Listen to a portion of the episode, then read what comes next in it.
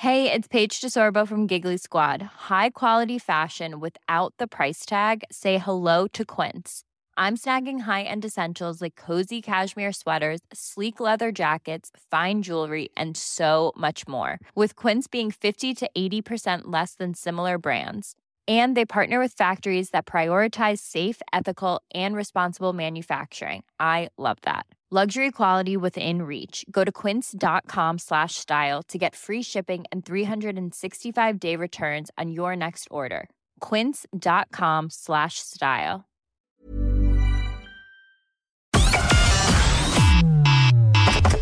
Connecting to the big show. In three, two, one. We are in no position to be able to defend ourselves in any way whatsoever. Ireland is defenceless. Every time that it happens, we have to talk about how the good men feel. Help us. Without G backing us, putting it on the air and telling the people how important it is, then it wouldn't have got anywhere.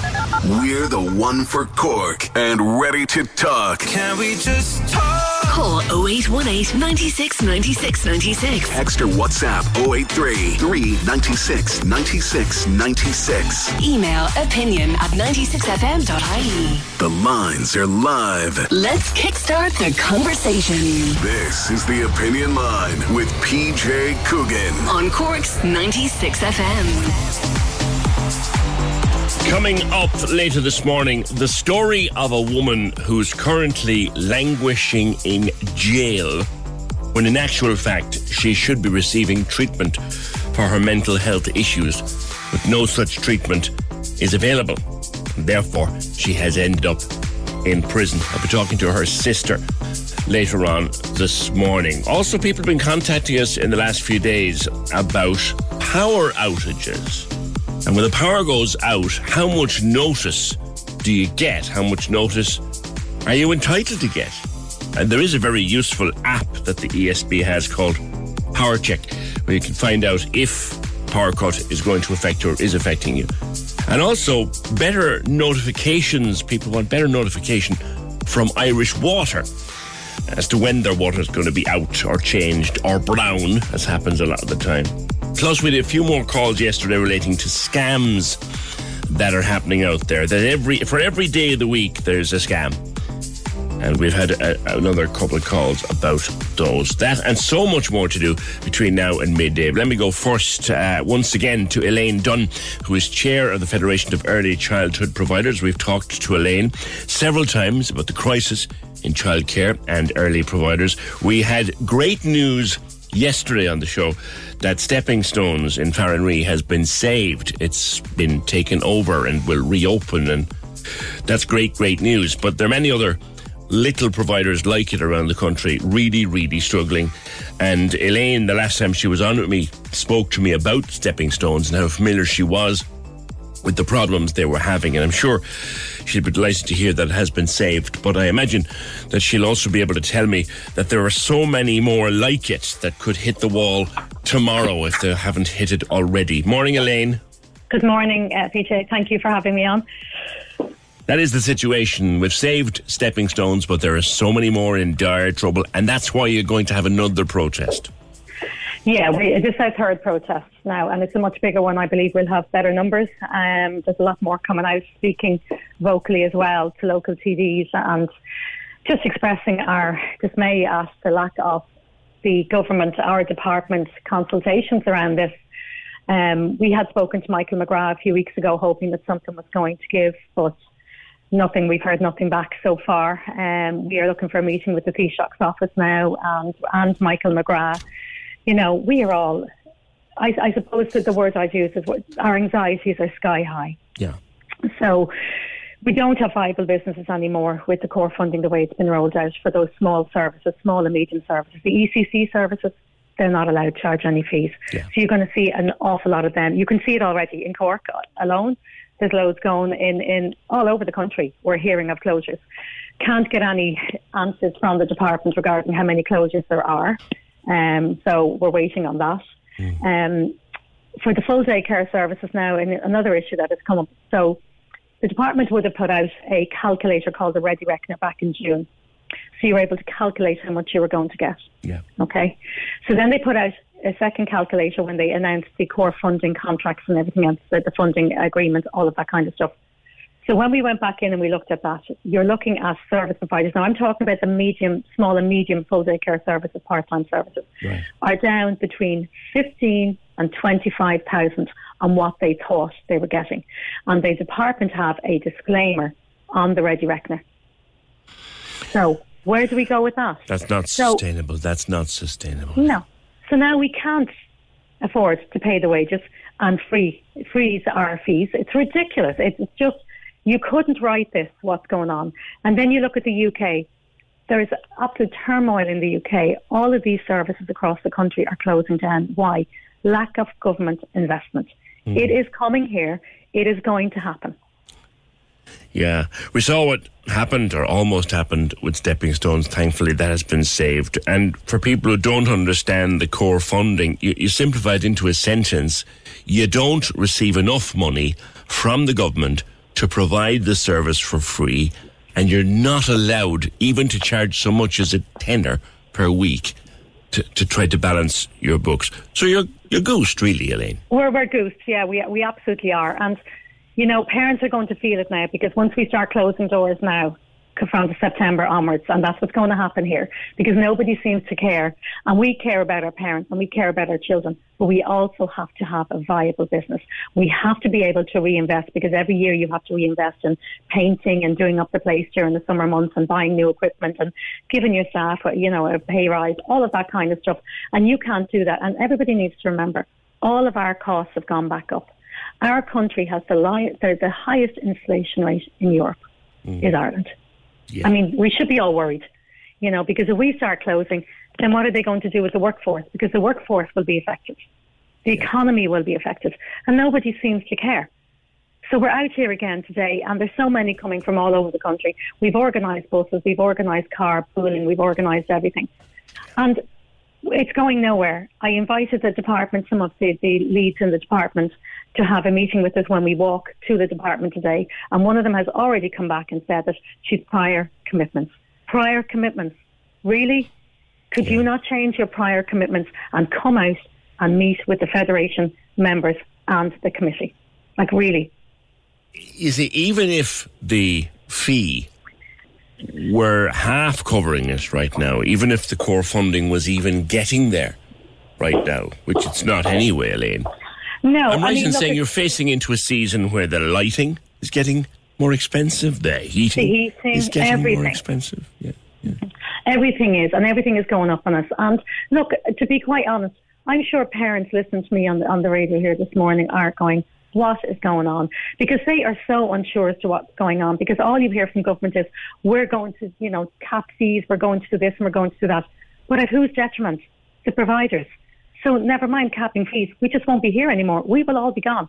I want, I want everybody here listening today, look at what's happening in the UK. It is falling apart. Four and a half thousand services have closed. Loads of write-ups in the local newspapers. There is so much turmoil in the UK, and it's going to happen here, unfortunately. And it's beyond our control. And who's Totally. minding these people's children then? Who's taking care of these people's children so they can go to work?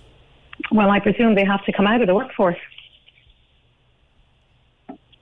You know, parents have nowhere to go. You can see the, their frustrations. I have a newspaper article from the UK, and you can see the frustrations from the parents and from the, the providers and the workforce. So if everybody joins together, so the parents come out and help us, the workforce come out and help us, then maybe we have some hope of keeping our services open in the future. Because it's not now, it's two years down the line that this is going to have a massive impact. No matter what they give us in budget, if they don't do something today or next week, they needn't worry about the budget that's coming in because we can't um, stay open and we cannot wait until September 2023. It'll be too late for a lot of us. You mentioned Michael McGrath, and we're reading in all of our newspapers and Paschal Donohoe over the last number of days that they have money to spend at this point in time because the economy is in good health. The, co- the Yeah. coffers are, are, are, are strong.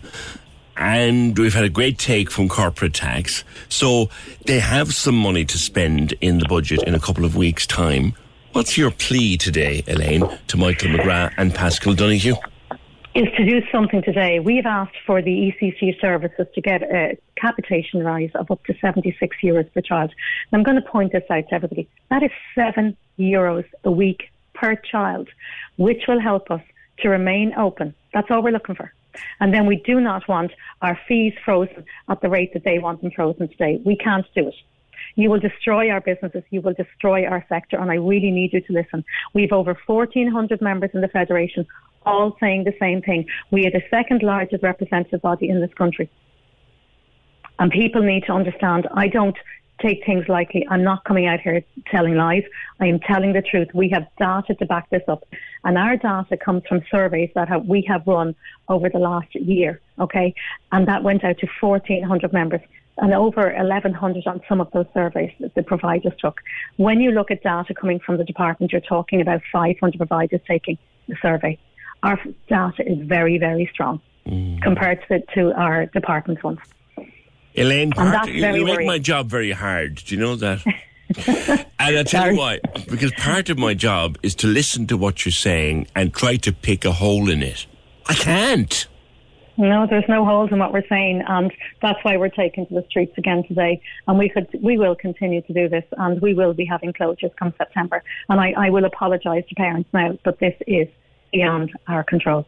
Yeah. Here's a message in from Paul. My wife works in childcare. It's not funding they need. It's it's staff. They're short sick staff. They're closing closing rooms. But that does come, doesn't it, from a lack yeah, no, that, that is correct. And to be fair to Paul, that is absolutely spot on. He's right. Staff are leaving the sector as well because everybody has promised uh, a good ERO rates of pay and everything else. That still isn't across the line. So these these men and women are leaving our sector, unfortunately, and there's nothing we can do. We need staff. We need an injection of huge amount of money um, in through the budget um, coming in, but we also need an injection of funding now to sustain the business and keep them open so that we can keep our staff on. I mean, you're talking about a lot of our members are paying above the ERO rates. So that's what people need to remember. Like we, I, you know, the, the sorry above what the, rates, Elaine? They, there's above the rates of um, what we hope will come in through the ERO. So 13 euros will be the starting rate, going up to 17.25. Right. Okay, depending on your on your job spec. So, you know, it's to me.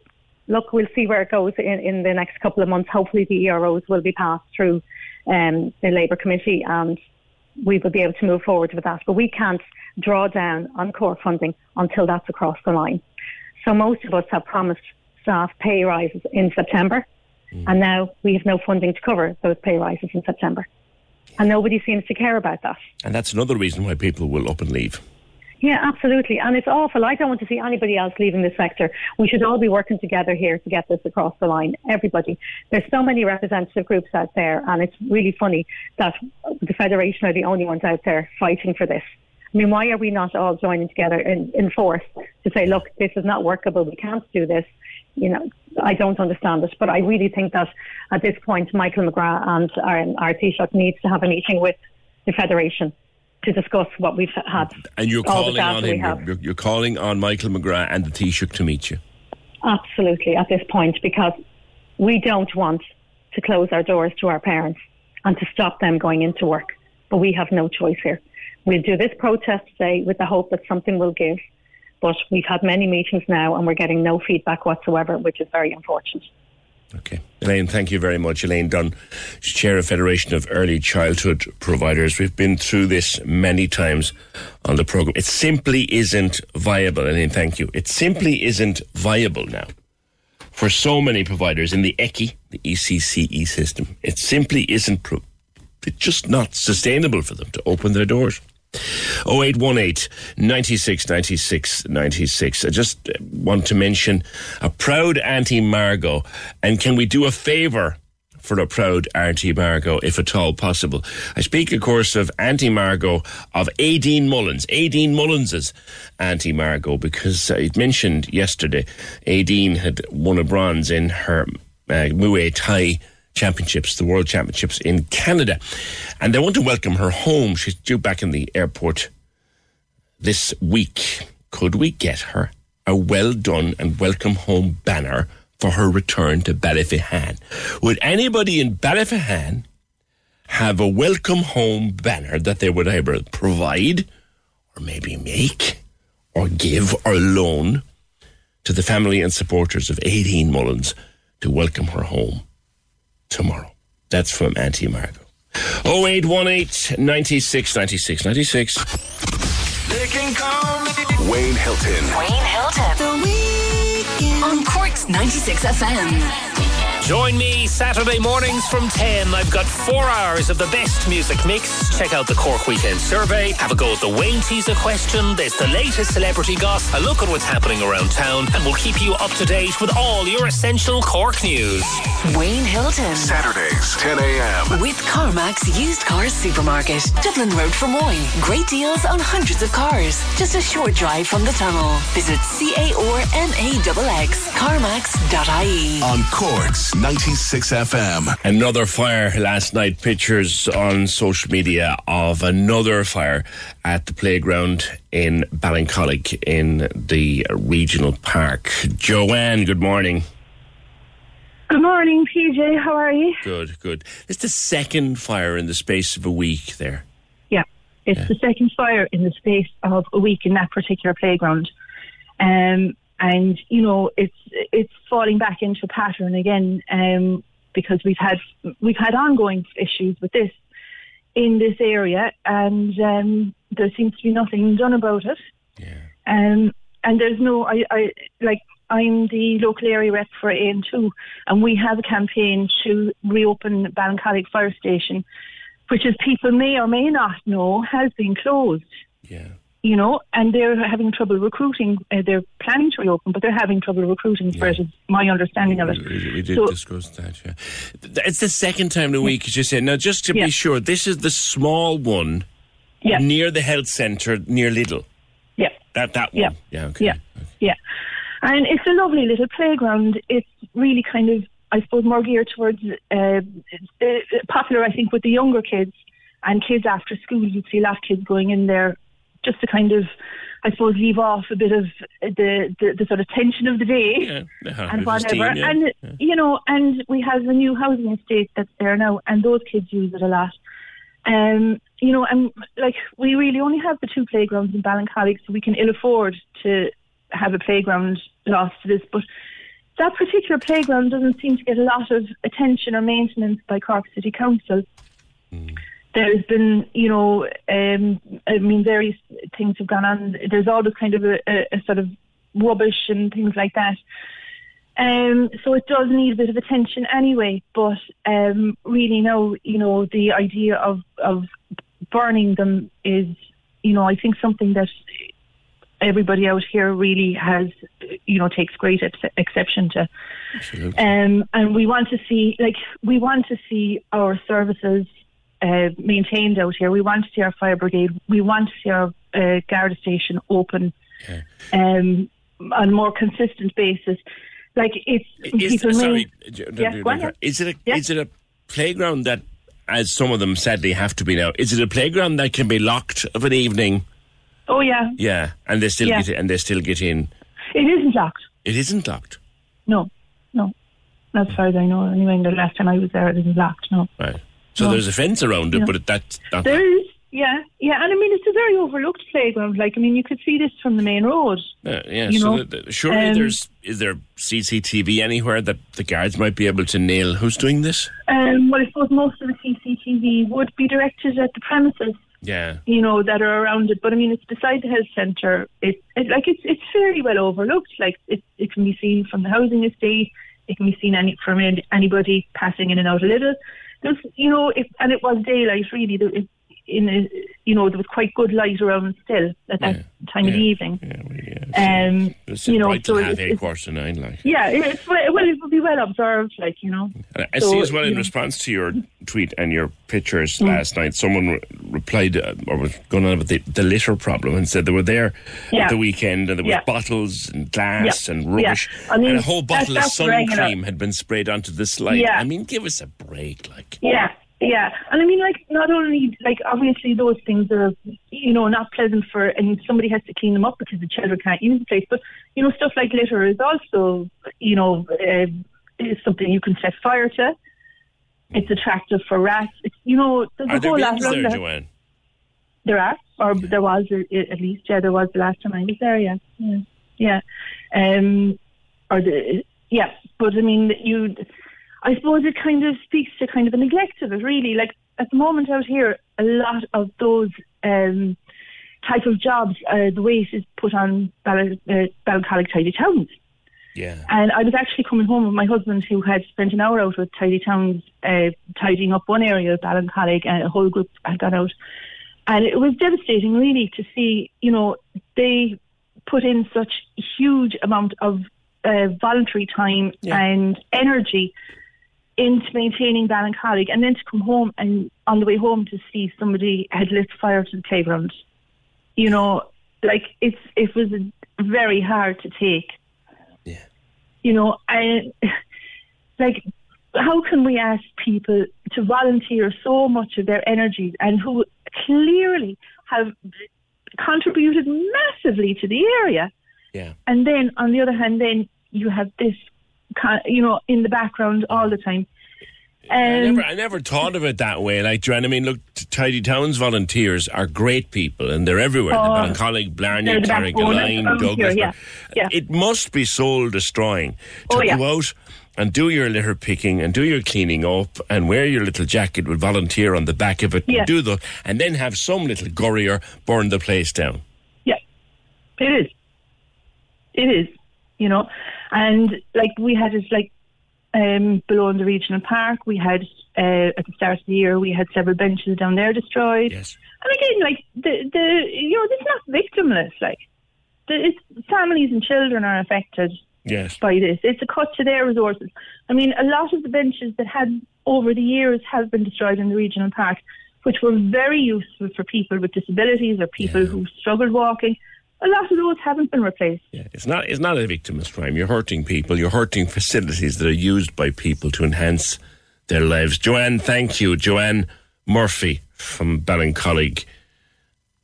And we had lots of pictures sent in to us from that, and litter the the the, the, the tweet in response with litter, and it reminded me of something I did last night. I was on the bus to town. I was getting the bus in to see the new show at the Everyman, of which I'll tell you a little bit more later on, their summer production. But I was on the 220 in, I think it was around 5 or 10 to 7. I took the 220 into town. And I was sitting upstairs and I looked across opposite me and some young muppet, I'm assuming young, some muppet had had their dinner, their takeaway, and left the bag and the tub of sweet and sour sauce, which was dripping onto the seat, onto the upholstery, and left their bag and pile of rubbish on the seat, got up, and walked away. You'd hate to see the state of their house, wouldn't you? Or as someone said in response to my tweet, their house is probably clean because they found the rubbish on the bus. Dirty people, eh? 0818 96 96 96 Premier League Live back this weekend on 96fm.ie with Trevor Welsh and the team. Saturday from midday, powered by Talk Sport. Live coverage of Spurs against Wolves at 12.30, Leicester v Southampton at 3, and Bournemouth against Arsenal at half past 5. Premier League Live online. It's brought to you by Harvey Norman, your home of the big screen. Listen Saturday on the Cork's 96 FM app or go to 96fm.ie. The Cork Diary. On Cork's 96 FM. The Cork Diary is a free service. So if you're a community group, a not for profit organisation, or you have a fundraising event you would like mentioned, let us know and we'll tell Cork all about it. Email the details to corkdiary at 96fm.ie. The Cork Diary. With Tusla Fostering, now seeking foster carers for short and long term emergency and respite fostering in Cork. See fostering.ie. On Cork's 96 FM. John says that lady on air now, speaking to Joanne, not even elected, but she campaigned for and ensured there'd be life buoys put in in Ballincollig. Now she's campaigning about playgrounds. That's the type of person we need in government. Thank you, John. You might get a chance to vote for her sometime soon. 0818 96 96 96. I just want to go back to something I said I'd do earlier on. Donald was on to us from Curraheen. Now, we got this message a few days ago, and apologies, Donald, it's taken some time to get around to it. But he messaged us we've just had our third power outage this week. Is there something ESB networks aren't telling us? What is with these outages? We got no advance notice for any of them. Is the system overloaded? Why is it our area each time? ESB networks need to give answers. And as I say, done our apology took a couple of days to get to that message, but important nonetheless. 0818 96 96 96. Now, 42 year old Kay Barrett is a woman from Donaghmore. She's currently serving a sentence at Limerick Prison. Uh, she was jailed last February uh, at Clonakilty District Court by Judge James McNulty. Now, Kay had been handed down a number of previous suspended sentences at different court sittings, and it came after she repeatedly breached orders of the court. She broke her bail conditions. She, at one point, at one point, produced a knife when she'd called the guards. She, she told another time she said she had a gun and she'd harm herself. And this had been going on for quite some time. Her family had a safety order, and she broke the conditions of that. The sad truth, however, is that Kay Barrett is not some kind of career criminal.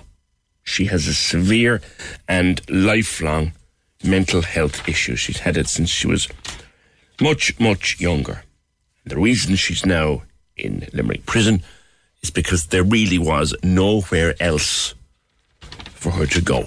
I've been speaking with her sister Claire. Claire, before I go into the circumstances of how we come to be in this, or how your family comes to be in this very difficult situation, uh, tell me, how is Kay? Are you in touch with her? Yeah, um, I'm in touch with her, and at the moment, I'm afraid to say she's not doing very well. Like she's suffering a lot. Yeah. Understandably, she's she misses like simple things like the garden and being outside in the fresh air, and just her family and her dog, and just her freedoms are taken away from her completely. When um, so she she's not she's not great, if I'm honest. Yeah, she's there until you think mid December is her expected release date from prison.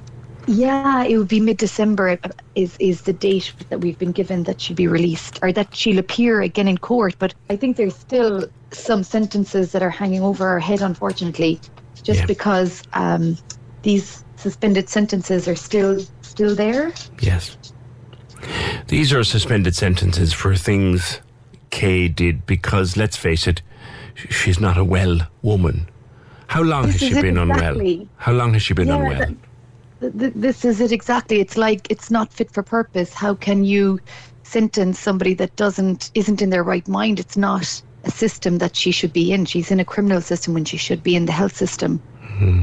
Tell me some of her story. Claire. So I guess like Kay, Kay was like Kay's got a heart of gold. She would like give you anything, and the person that we all go to if we're we're in trouble. She's one of those people that you gravitate towards, and she was really popular growing up, and like there was always like you know like insecurities and attachment issues. I feel there, um, but it, it got progressively worse as she during her twenties she had a breakdown in 2009, which was um, kind of scary for everybody to witness. And because our mum was institutionalized her whole life, we we just were really worried that that was the path that Kay was going down. Yeah. Um, and it, it got progressively worse, I guess, over the years. You know. What happened to Mum, may I ask? Um, mom always had mental health issues, also like, um, but she was in and out of Our Lady's Hospital, and and she was diagnosed with schizophrenia. Um, back then, it was hush hush; everything was swept under the carpet, and yeah. we just know that we never grew up with the mother. She was in hospital our whole lives. And and has Kay had a diagnosis, Claire?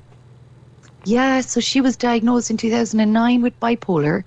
Then it changed to schizoaffective disorder in 2017. Um, and she was on all of the medication that you would take if you were schizophrenic. Hmm. Then it changed to borderline personality disorder, which is classified as a personality disorder, so therefore wouldn't be considered to be under the psychiatric care of the HSE, which I feel is is wrong. And the things that brought her to the attention of the courts, not just Judge James McNulty or Judge Colin Roberts, but but others. What what kind of things did she do? Well, I suppose she was crying out for help. She would always she'd always feel very insecure and vulnerable when she was on her own. And because of her mental illness, relationships broke down a little bit, you know. Um, so there were times when she was on her own and at night time she was she's afraid of the dark and she would get very scared. Like in many ways she was very childlike, you know, kind of like vulnerable.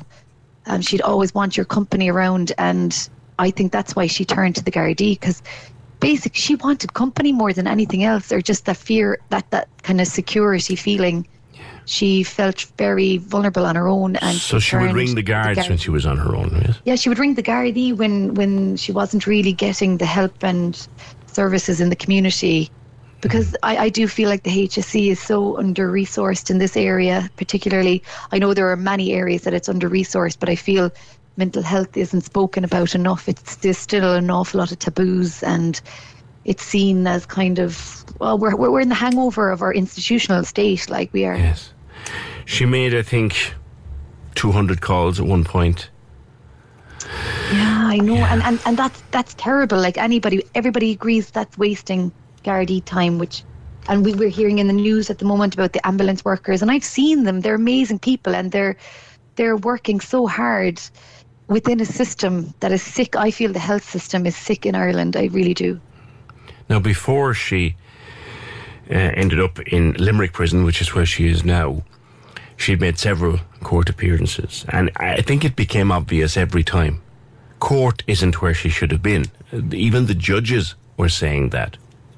Yeah, completely. Like, it's, it's hard to believe that that would have happened. Like, if you were a person in the stand in the court and you saw you saw this person on the stand. Like you you know that she's in turmoil and she's going through a psychiatric illness but uh, the we, we we just kept being told by her doctors that or well by the team like it was multidisciplinary team that it was a personality disorder and that therefore it was more of a personality behavioral issue.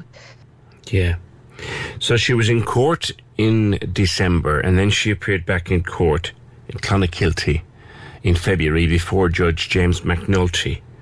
And that was a very yeah. upsetting day. Yeah, it, it, it like those court, those court appearances were, were were traumatic. Really, like I mean, especially for like we're we're less vulnerable than Kay, but like I just feel personally affected by the uncaring system that we were reduced to being in. Like Kay appearing in handcuffs, and the the prison outfit. You know, it was just, it was like a nightmare. It really was for a person that is so vulnerable. Yeah. Um, but yeah, but I, I could see that everybody was saying this is wrong, and everybody, I think everybody knew deep down morally this is wrong. Like the judge had sympathy, the solicitors had sympathy when Kay was lucid, but when she's deregulated, she's quite aggressive, and that's the that's a symptom of her illness. In court in February, Judge McNulty is quoted as having said Kay Barrett is clearly in turmoil. Her mental state is clearly deteriorating.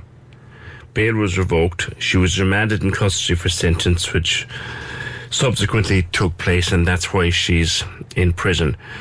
Um, I think you formed the impression that day that Judge McNulty did not want to send her away, but felt he had no option.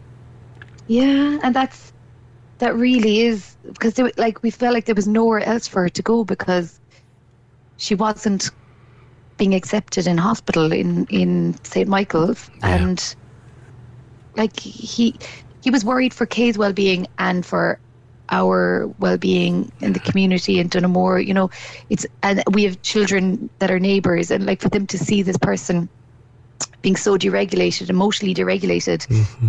He was doing it for, for her benefit, I suppose. But she was before not. the she was before the court for, for things that were, if you like, they were offences under the law. So she was legitimately before the court, but she had committed these offences as a result of her mental state. And even the judge understood this.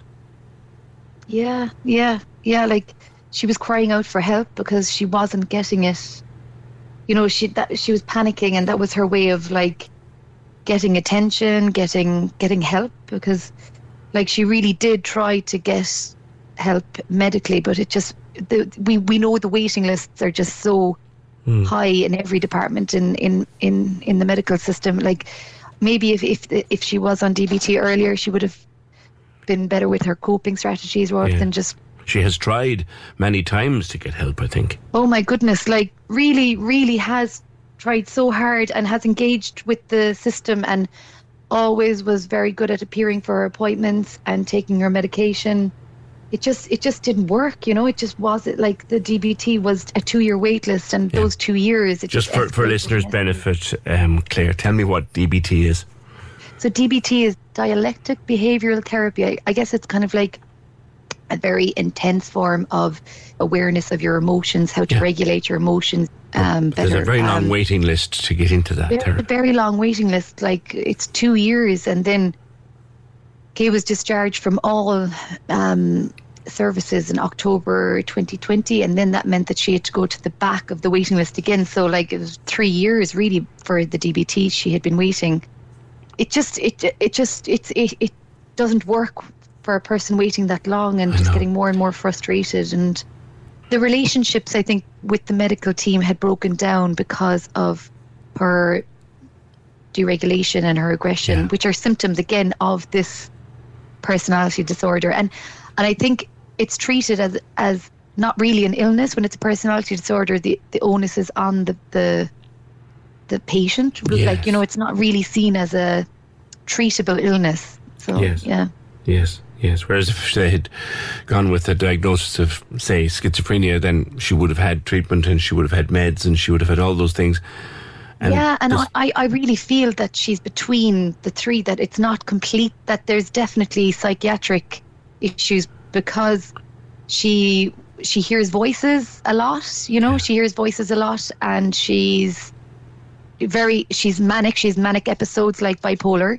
And there's Mam. I mean like that link with Mam has been neglected and I think that's the uh, that's the big elephant in the room that doctors never wanted to acknowledge because they said it was a different case. But that genetic link is it's there's evidence to show that there's a link between, you know, uh, it's it, schizophrenia runs in families. And know, as, so- as a loving and supportive family, you've tried to bring this to the attention of her medics, haven't you? I have, yeah. Like there's been several, you know, like trying to reach out, but it just seems to be all about reports and data collection, box ticking, and like the patient is suffering. But like, I, and I sympathise with doctors as well. It's like I feel like it's nobody's fault because it's it's it's our it's our system that we've all voted for and that we're all contributing to. Like you know, you can't say oh it's the HSE's fault. It's like we need System. to look at our society. The like- system, the system is broken. And you said to me that she's not too great at the moment, and I hope she'll be all right. When she's well, um, Claire, and we know that people who go through mental health difficulties like this have days when they are well. When she's well, how aware is she of her situation? What does she say to you? Yeah, she's she's um like just sad a lot. You know, she's sad. She misses us. She just wants. She writes letters all the time. I mean, she's written letters to all of her family and to her solicitor and to her doctors, and that she uses those coping strategies. And she does a lot of mindful coloring and like she's she's really good. But I feel like she's changing. You know, like that. The, the old Kay is less and less there. Yeah. Um, she misses her dog so much, Toss, like, and just like it's just it, it, it would make you sick in your stomach thinking of her, of her in the cell locked away. They, they get locked up at like seven at, at night till about 10 or 11 in the morning and she finds that really hard like being on her own you know? It's like i do feel like for a person as vulnerable as kay i feel like it's kind of a, a form of torture like because she needs people around her and she's very vulnerable and there's a change in her you know? There's a change in her now. It's heartbreaking to watch. Yeah, yeah, it really is. Like, oh, like, yeah, it's been a long road, PJ. It has. I know. Is she receiving any kind of treatment in the prison? There is a psychiatrist, but the psychiatrist is really st- stretched. Like, I think he's got like a big caseload, you know, and um, it, yeah, he's he's helping Cabe, and but you know, it's not really appropriate. Like you don't go to prison to get treated for an illness. You go to prison as a prisoner, and you can't be treated differently to other prisoners because, you know, like Kay still gets the same um, benefits. You know, of one phone call a day, you know, and things like that, and one 'Cause- visit every two weeks. She's in there because she has legitimate convictions, and, and we can't we can't jump over that particular thing. But but those convictions come as a result of her being a very sick woman. Yeah, yeah, yeah. This is it. Like, yeah, yeah. Um, it just it makes me lose faith in the social services because the trauma of being imprisoned, like it, it's going to make it harder for her to re- rehabilitate when she comes out. You know. Yeah, because she now has a criminal record on top of everything else. Well, that's the least of it. It like just her coping day to day. You know. Yeah. Are you able to visit her? Do you get to see her? Yeah, I'm going up on I'm going up on Saturday. Yeah. Um, and we can do video calls as well. She loves video calls because she gets to see the dogs and stuff. But yeah, so it, yeah, it's not nice. It's not a nice place to be. You know, it's like very cold. As, as a loving sister, and you're close by the by the sounds of your voice, you're very close. How do you feel? How what kind of a toll is this taking on you? Yeah, it wears you down. It really does, and it's kind of isolating because people don't know what to say. Like, what? There is no happy ending here, is there? Like, you know, it's it's a sad, sad story, and I try to not think about it too much because it can really tear you apart, like break your heart. Hmm. But life goes on. You know, you have to keep going, and you have to try and get the help that Kay needs.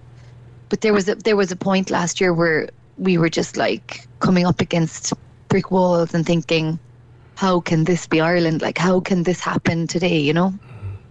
But yeah, we just you know And I guess the fear is, look, she may well be out for Christmas, and that would be lovely.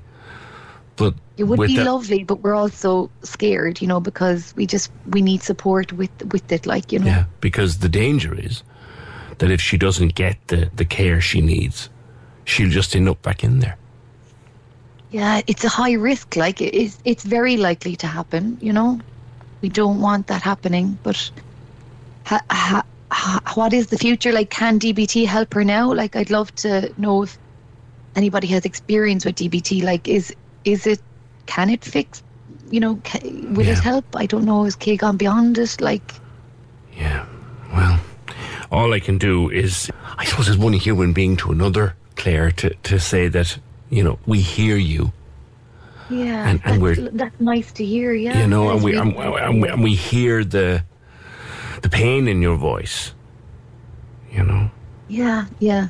And I, I, I really like I like the fact that it's it, it's a human being behind all these suspended sentences and all these things, you know, that went wrong. She's a person that's ill, you know, and that's like it's it's just I, I just feel the empathy is gone out of the system because there's nowhere for people like Kay to go. Yeah. And it's it's it's hard to confront that as a society because it's just easier to shut them away. which is what has happened now. Claire, thank you so much for speaking with me, and please um, pass on our our best wishes to Kay and wish her well in getting through this difficult time. I will, of course. Thank you so much for listening, PJ. That's Claire Barrett, sister of Kay Barrett. Kate currently in Limerick prison. There are many people in prison who deserve to be there. There are many prison n- people who are not in prison who deserve to be there. But there's someone who's in prison who shouldn't be there. She's there because there's nowhere else for her to go. And it brings me nicely to, to Don O'Leary at the Life Centre because, Don, you've been listening to that interview. Um, and you say if Kay had had access to services at the right time in her life, she wouldn't be in prison. And it links in with what you've been saying about, about youngsters in school who subsequently go off the rails because services aren't there for them. Morning, Don. Good morning, good morning, Peter. And I have look, and I suppose look, there's there's a couple of things to say, right? First of all, but all of us have mental health. That's number one. Yeah. Not every children that has mental health issue will end up in prison or end up in a youth detention centre or take drugs. However, I have no doubt uh, this, this this woman showed something that's really difficult for us to accept. This woman could have had that for, for her life. We've seen young people with anxiety, and it's manageable, but different things throw throw them. So our our system, and, and you'd be hoping we're getting better. We're not. It's built around the fact that you have mental health. Yeah. We're to talk about it. Everyone says, "Oh, talk to everybody. Your, your mental health will be fine." It isn't, and we don't have the services. Now, what I was saying about uh, schools and what I've said about schools in the past is that, unfortunately for schools, our Department of Education doesn't see the necessity to have a therapist or counsellor in a school setting. They're not providing the funding. What tends to happen is the guidance counsellors are trying to take that on that role, and some of them got training.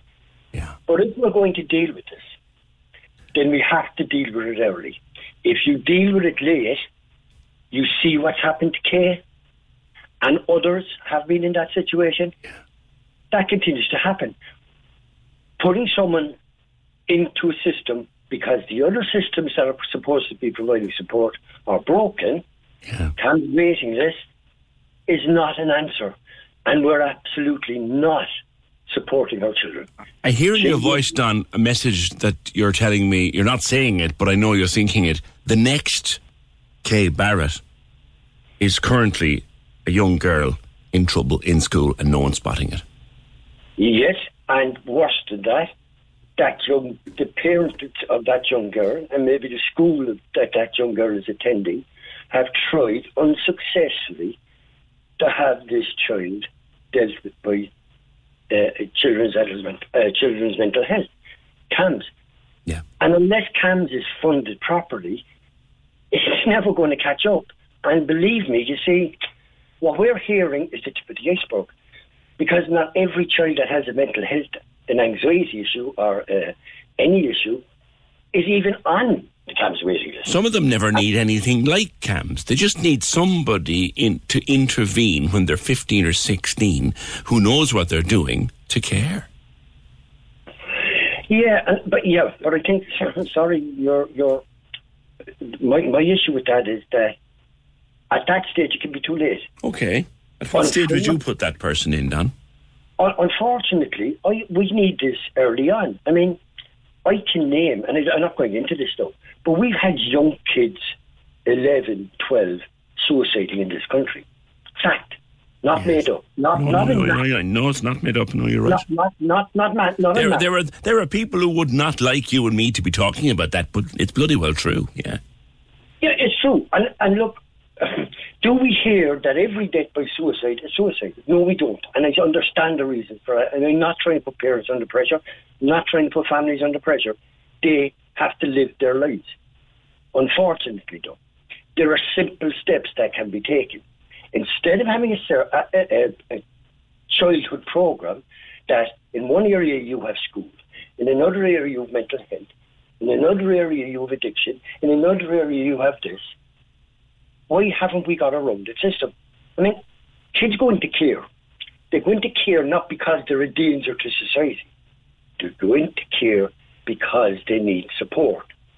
However, the number of kids that go from care directly into the ju- juvenile justice system mm-hmm. is absolutely Sky high. it can't be true. It cannot be true. I mean, my belief is that, that sometimes our society decides, sometimes in the best interest of the child, and this is what makes it very, very hard, is that professionals cannot find the places in in, in, in uh, secure care placements, cannot find it, it, it in the health system, cannot find it in the mental health system, and the only place they're to, to, end up with trying to safeguard a child is is in uh, a a youth detention centre. Now, how does a child that needs support and has been recognised as seeing support end up inside uh, child detention? Because I tell you, Don, do you know what I'm going to do? I'm going to ask you, my friend, to hold on for me for a few minutes because I want to delve a little bit for you, with you for a few minutes into how we might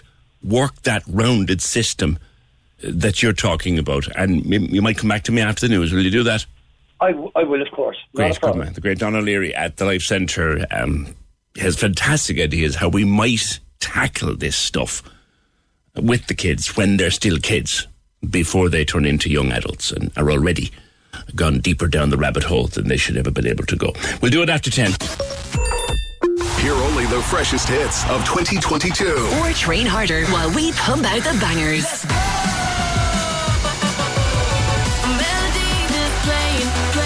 The Hit Mix and the Fit Mix are streaming live right now. On the Cork's 96 FM app. Download it today. Download it today. Listen on your smart speaker or go to 96fm.ie. The lines are live. And we're ready to talk. Can we just talk?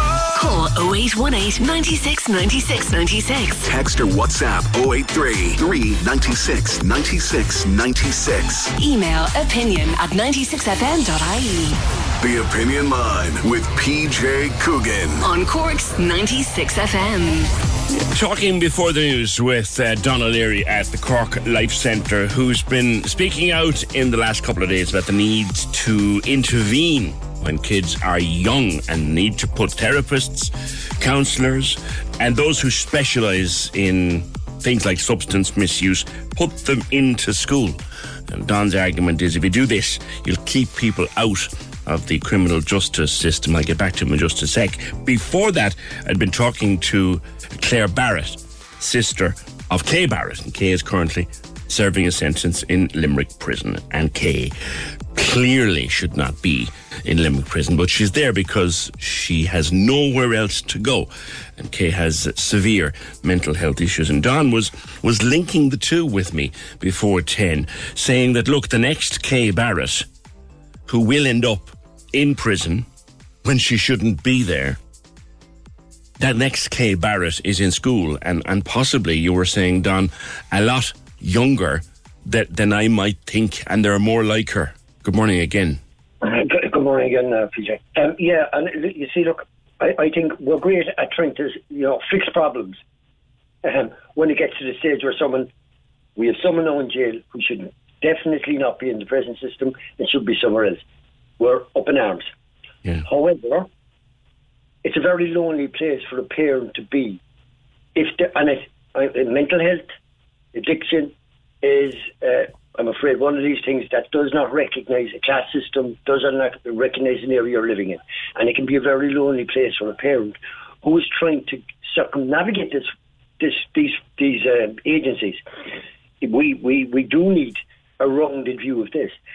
In a lot of cases, young people who are facing anxiety and who have issues, um, having one good adult can make a huge difference. And that could be a coach in a football team, it can be a teacher in a classroom. Mm.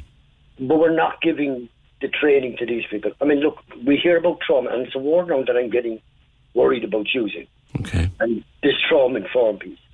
Being trauma informed doesn't mean you know what's going on for the child. Being trauma informed is to think that each child that enters your system they have trauma. Right. You will never be told that trauma. But if we start if we start doing that, but the systems have to be in place. Yes, it costs money, and you have people, oh, but there's there's this, there's this. this. I'm not saying there isn't money needed in all the systems. However, if we want to make a change going forward to our mm. society and be a society that rec- that upholds children's rights to education, to health, to play, we need to start doing this at an early age we need to. It's not just saying to young people, and it drives me mad at times. We're saying to 11 and 12 year olds, mm-hmm. talk to your friends. What skills have 11 and 12 year olds got to work with kids who the systems can't work with, who no one is working, who needs who need psychologists and psychiatrists, who who need addiction counsellors, who need who need beds in in a. If you look at the bed situation for young people with mental health issues, yeah. There, there, there's what? What is the? Is, is there twenty beds in Cork? That's not, but that, that's not that's not fitting the amount of children that may need them. Yeah. I mean, we're talking about you know eating disorders. We're talking about self harming, and unfortunately, if you try to go into the hospital system, if you're not, if you take a seventeen year old who has not been in CAMHS, and you try to access mental health, you have to go through an accident emergency. Right. If they hadn't been with CAMHS, even though they're still a child under the definition of a child, they will end up in an adult mental health ward. Now, that's not right. Yeah. It's not right. And man, many of them, to be fair, Don, never need to, to cross the threshold of CAMHS. They just need someone to pick up on where they are and, and bring them through that. Yes, they do. The majority of young people who in, it's the same. It's the majority of, as I said at the start, we all have mental health. We won't all end up looking to go into the adult mental health service or a children's mental health service. However, if we need it, it ain't there. It isn't there. All the young people, as I said, one good adult, one adult that can sit, understand, understand this child is experiencing something, and sit, build a relationship. We we, we live and and I no doubt your program is as others have done. We get people in say, "Oh, when we were growing up, when we if we did everything that we did when I was growing up, um, we'd be, we'd probably be a safer society. We didn't have drugs to turn to. We didn't have mobile phones that are available to be bullied on 24 hours a day. We, we had more time in, in schools. The classes, we don't have any time in schools. Teachers are put to the pin of their collar. And you watch it. We're in a period now where young children have to decide in the next couple of weeks they're going to get results of an exam our society says and has been telling them from the day they enter school, mind you, that they must get 625 points. Or their life is, is their life is done. Not true. Not true. Points points don't do anything for children. By pressure pressurizing kids into believing that they all need to be doctors, they all need to be lawyers, we have enough. Yeah. We need them to be happy. And they're feeling we- that pressure a long time before leaving third year, aren't they, Don? Uh, they're, they're- well, they're starting to do that in, in primary school. Kids, parents are trying to decide, in many cases, where is the best place for my child to get a good leaving cert. The child is 12, 11, 12, 13. In all fairness, like, we don't know what they, we don't know what they're capable of doing. We don't know what they want to do. The thing about education is, it should be an enjoyable experience. It should be something that allows the child think, enjoy what they're doing in the moment, not because there's any exams coming six years down the line. We should leave children enjoy that. And actually, we should be pointing out to children the most important thing in life is that you're able to go out there, you're able to engage with your peers, and you're able to be happy. Now, that to me i- is what education should be about. Yeah. Children, every child I've ever met has a passion about something. Sometimes, for lots of different reasons, mental health, other reasons, it's buried deep inside. Hmm. We have to find that passion and drive through. But we do need and we have to have proper support put in place. We talk about the government, by society, to deal with young people or adults who experience a moment in time where they they're so sad, they're so they have so much pain inside that sometimes they decide to take their own life. Sometimes they decide to take drugs to medicate the problem. We look at young people taking drugs to, to medicate the pain away, and it's self-medication. If they're found with, two, two, with, with, with, with drugs, there's every likelihood that they enter the system, a, a system, the system the justice system. It- Yeah. That system does nothing, does nothing to help the child. Because what the child has to do is come back out of that system, go back into the system that was causing issues for them. When, do, when does it change? When do we give the child the support it needs to get through that moment in time? And some people, we know this, will live with mental, serious mental health problems the whole of their life. Mm. Tell me, just by closing into mental institutions as we did years ago, and rightly so, what did we put in place? Tell me. We sent we sent people out into the community said, Oh, they will live and manage in the community. How's that going for for our society? Yeah. How's that going for us? You have to. You cannot leave people and say, give them two months in the hospital and say, You're fine, off you go. Well, your, the answer to the question you just posed, really, Don, is two words. Kay Barrett. And and unfortunately, and I, you know, Kay, Kay has a strong sister there, and support from family, not support from where she needs it, mind you, who have brought that to light. However, how many more Kay Barretts have there been in the past? And how many more Kay Barretts will it take before we decide we need to support at an early stage?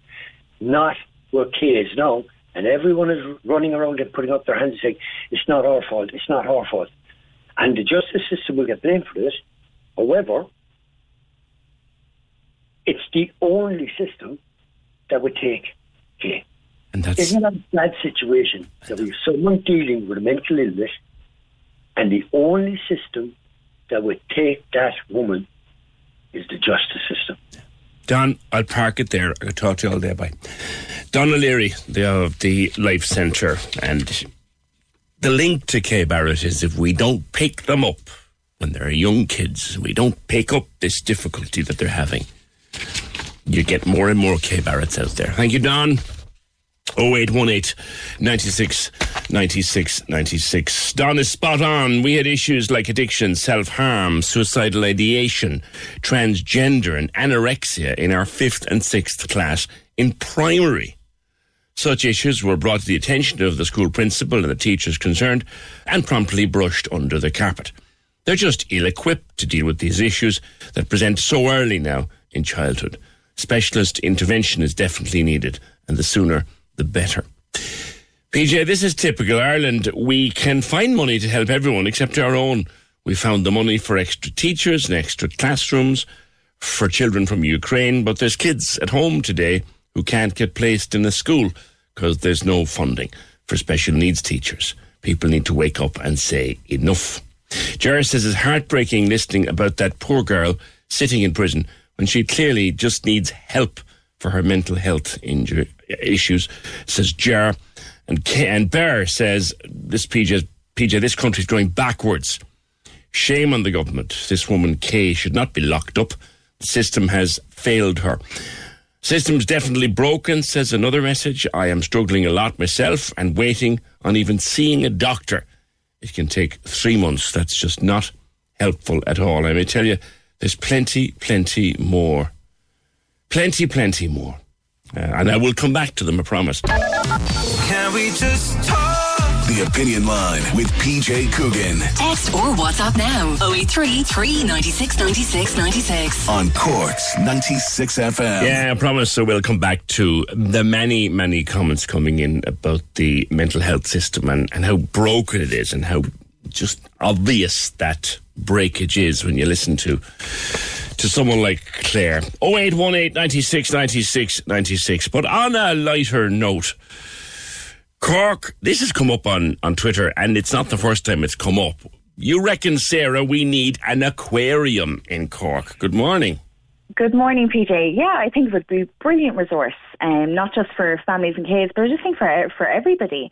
Um, I think it's just a way to showcase what we have in our harbour for our local habitat, um, but also a way to kind of educate and, and teach our children about respect for, for sea life. We have two in the country, isn't it? Two, three. Well, we've one in Dingle and we've one in Galway. Both very impressive. That's right. And actually, it came up, I've thought this for a while, but it came up. My brother um, and his family popped to the one in Galway there last week or the week before. And he's got older children, 16 and 14, and he was surprised about how excited they actually got. He thought they might have grown out of it at this age. And it just goes to show, you know, it's not just about entertaining small children. It's something that we all kind of find fascinating because we're not exposed to sea life and ocean life the same way that we might be to animals above ground, you know? And here we are, uh, living in the third biggest natural harbour in the world, or the area around it at least. Yeah, and I just think it would just be such a huge benefit. Um, it's just, you know, another place to go as well for, for families on rainy days Yeah. and everything else. But I just think, you know, you see how much we love FOTA and how much we love wildlife. And I think if we could foster that same kind of love and respect for ocean wildlife, and what better way to do it than, than having an aquarium on our doorstep, you know? I just think it's it's so obvious, I feel, um, that I think I'd love us. We'd love us. Sarah, thank you, Sarah Murphy. An aquarium for Cork. There's one in Dingle. If you've ever been there, it's brilliant. I, I, I'd be a bigger fan of the one in Galway. but they're both fantastic. Fabulous, absolutely. Tim Brosnan, you'd agree with Sarah. Good morning. I, I would, PJ, and I think efforts were made before to try to look at that in, in, in, for, for Cork in the context of it being the kind of maritime capital of Ireland, if Yeah. you like. And with the change in status of Cork now to uh, a major city rather than a small city, I think we should be looking for one, and uh, it's very important. I mean, at the end of the day, two thirds of the world is covered by water, and one third is land. And an aquarium gives us an opportunity to, to learn more about our environment, but also makes us aware that while, you know, there's lots of attention paid to farmers and cows and fuel and methane, the pollution that's going on under the sea is is unknown and is hugely damaging.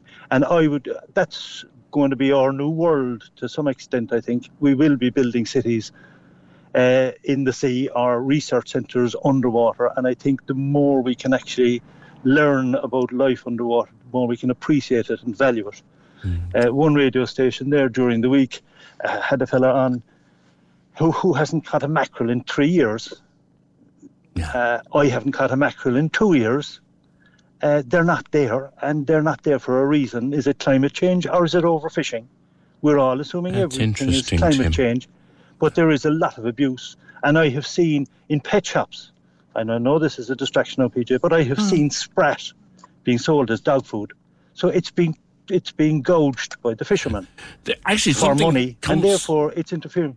Something came up. Sorry, No, Yeah. no, it, it, it's it's linked actually in a way. You were saying you haven't, and you're a keen fisherman, I know. You haven't caught a mackerel in, in two years, and, and there's nothing nicer than fresh mackerel brought in from the sea. But at the same time, Tim, another another interesting discussion that came up uh, on the program the last few days was weaver fish. We've got a huge problem with weaver fish in West Cork this summer. A lifeguard that a colleague was speaking to uh, last week said that he'd had 10 weaver fish stings to deal with in one day, which asks, be- begs the question what's, what's happened to the weaver fish's predator? Exactly. And and I would be more concerned about the food chain in the sea yes. than I am uh, uh, about a lot of this talk about global warming. I mean, Because something used to eat the changing, and weaver I'm not fish and they're not eating it now. Yeah, they're not eating it now. And whoever eats the mackerel isn't eating it either, and the whales then come after, and the dolphin come after. So they're all, species are being affected. And the reason I would like an aquarium. Even when we're on a budget, we still deserve nice things. Quince is a place to scoop up stunning high-end goods for 50 to 80% less than similar brands. They have buttery soft cashmere sweaters starting at $50, luxurious Italian leather bags, and so much more. Plus, Quince only works with factories that use safe, ethical, and responsible manufacturing. Get the high-end goods you'll love without the high price tag with Quince. Go to quince.com slash style for free shipping and 365-day returns. And for Cork is that it could be attached and it, and you could have UCC and MTU jointly involved. Haven't we got the Marine Uh, Life, the Maritime Centre down there in Ringaskiddy? There's a place to a- look. a- and that's what we should build in. I mean, there's an exhibition in the Crawford Gallery at the moment of all the paintings by the Atkinsons of the port of Cork. I mean, Cork has been a fabulous port in the past. It's been a centre of the British Empire. And now it's been treated, I think it's been very badly treated by the Dublin government.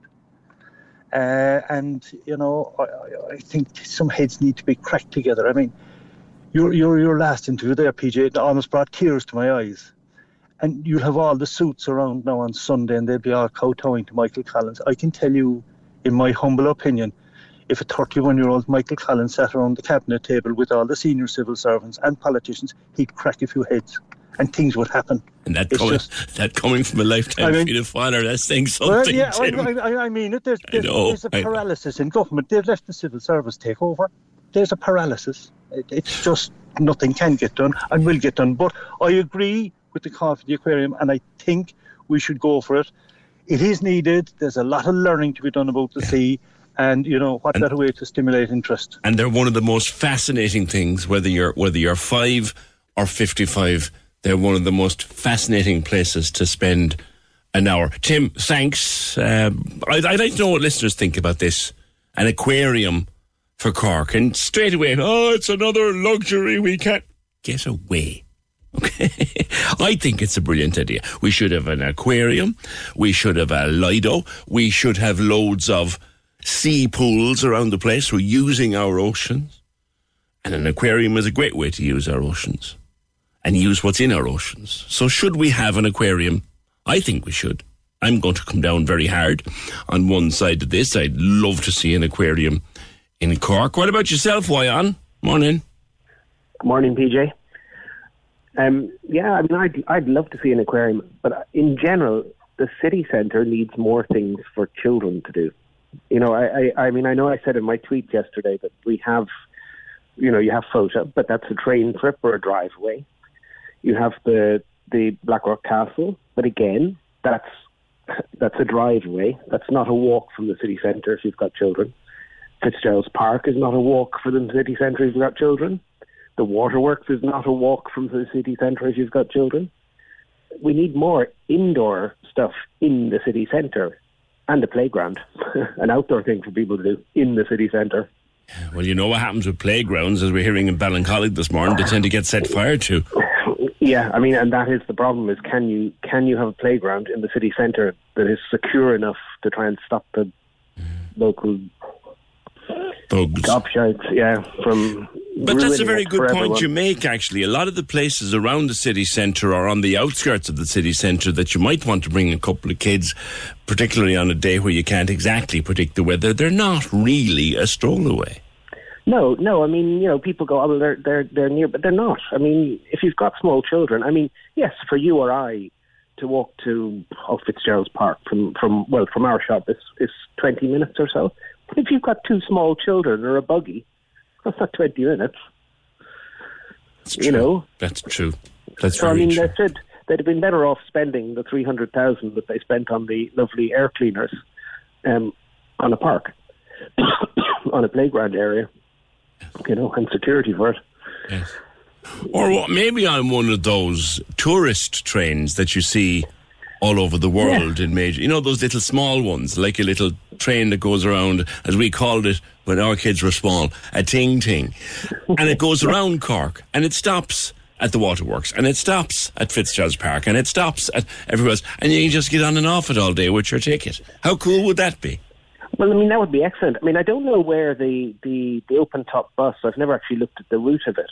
Because, I mean, again, in, in most cities, you have a hop on and hop off system on, on the kind of the tourist routes um, on the buses. Yeah. Um, and yeah, that, I mean, that sort of thing would work really well because it, it encourages people to look at everything. And it gives you, I mean, if you're in, oh, I don't know, Barcelona, it gives you a very good overview of the city. Indeed, it does. And you can stop at, at stuff where you want to get off and get in and have a look and come back on and catch the next round of the train. It's a cool idea. Why on thanks? Let's le- throw it open to the floor, as it, as they say.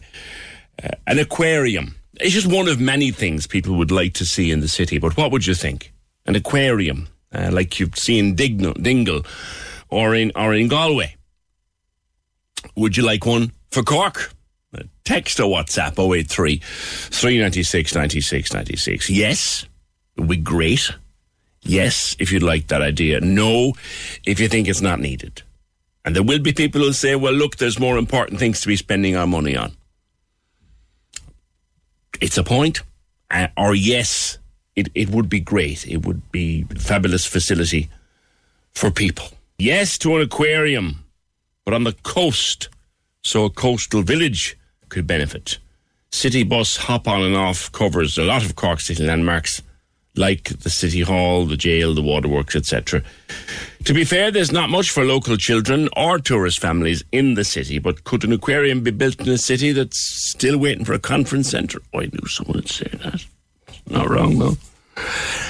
An aquarium like the one in Sydney, built straight into the harbour, into the structure of the harbour, like somewhere off the Blackrock Castle Observatory. That would be absolutely fabulous.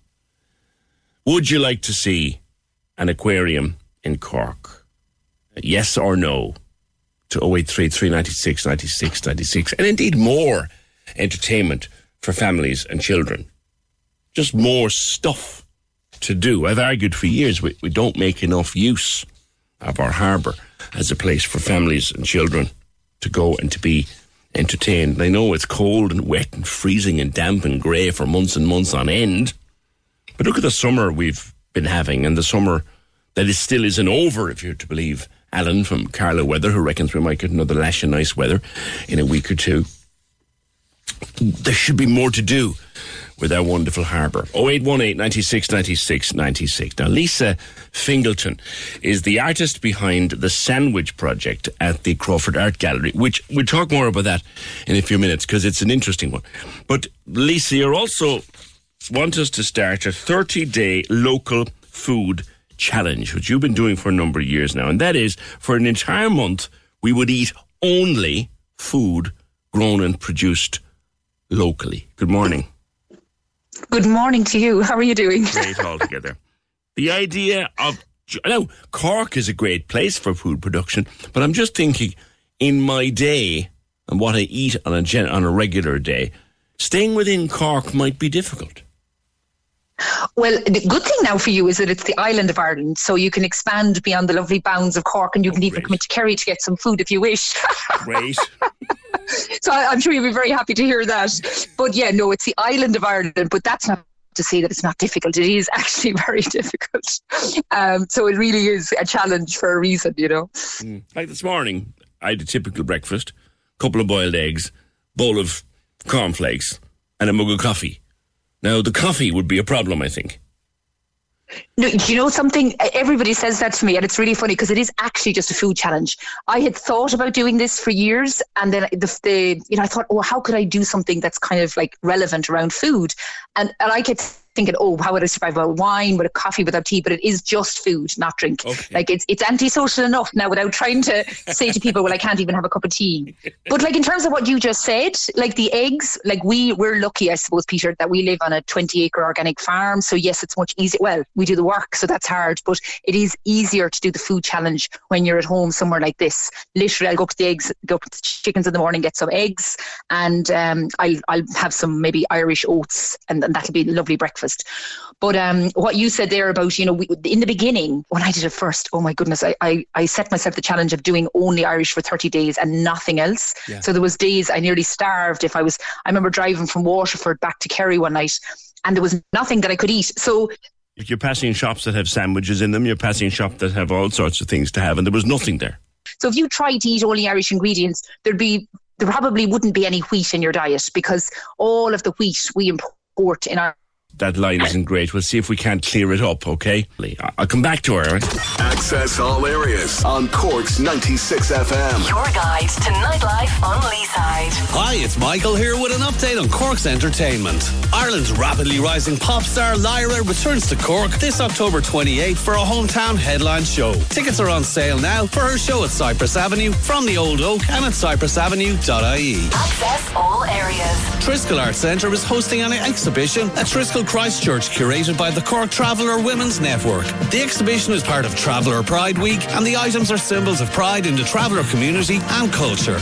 Access all areas. You can contact us here at Access All Areas if you have a show, play, or exhibition coming up, or any live streaming events or gigs by emailing us at aaa at 96fm.ie. Access all areas. With Harvey Norman and JBL, your specialists in sound this summer. On Cork's 96 FM. Okay, I have Lisa Fingleton back, hopefully on a better line. The idea behind the, the local food challenge uh, from the Ireland of Ireland, Lisa, we, we've kind of understand now what that is. So you started this a few years ago. Why did you start it?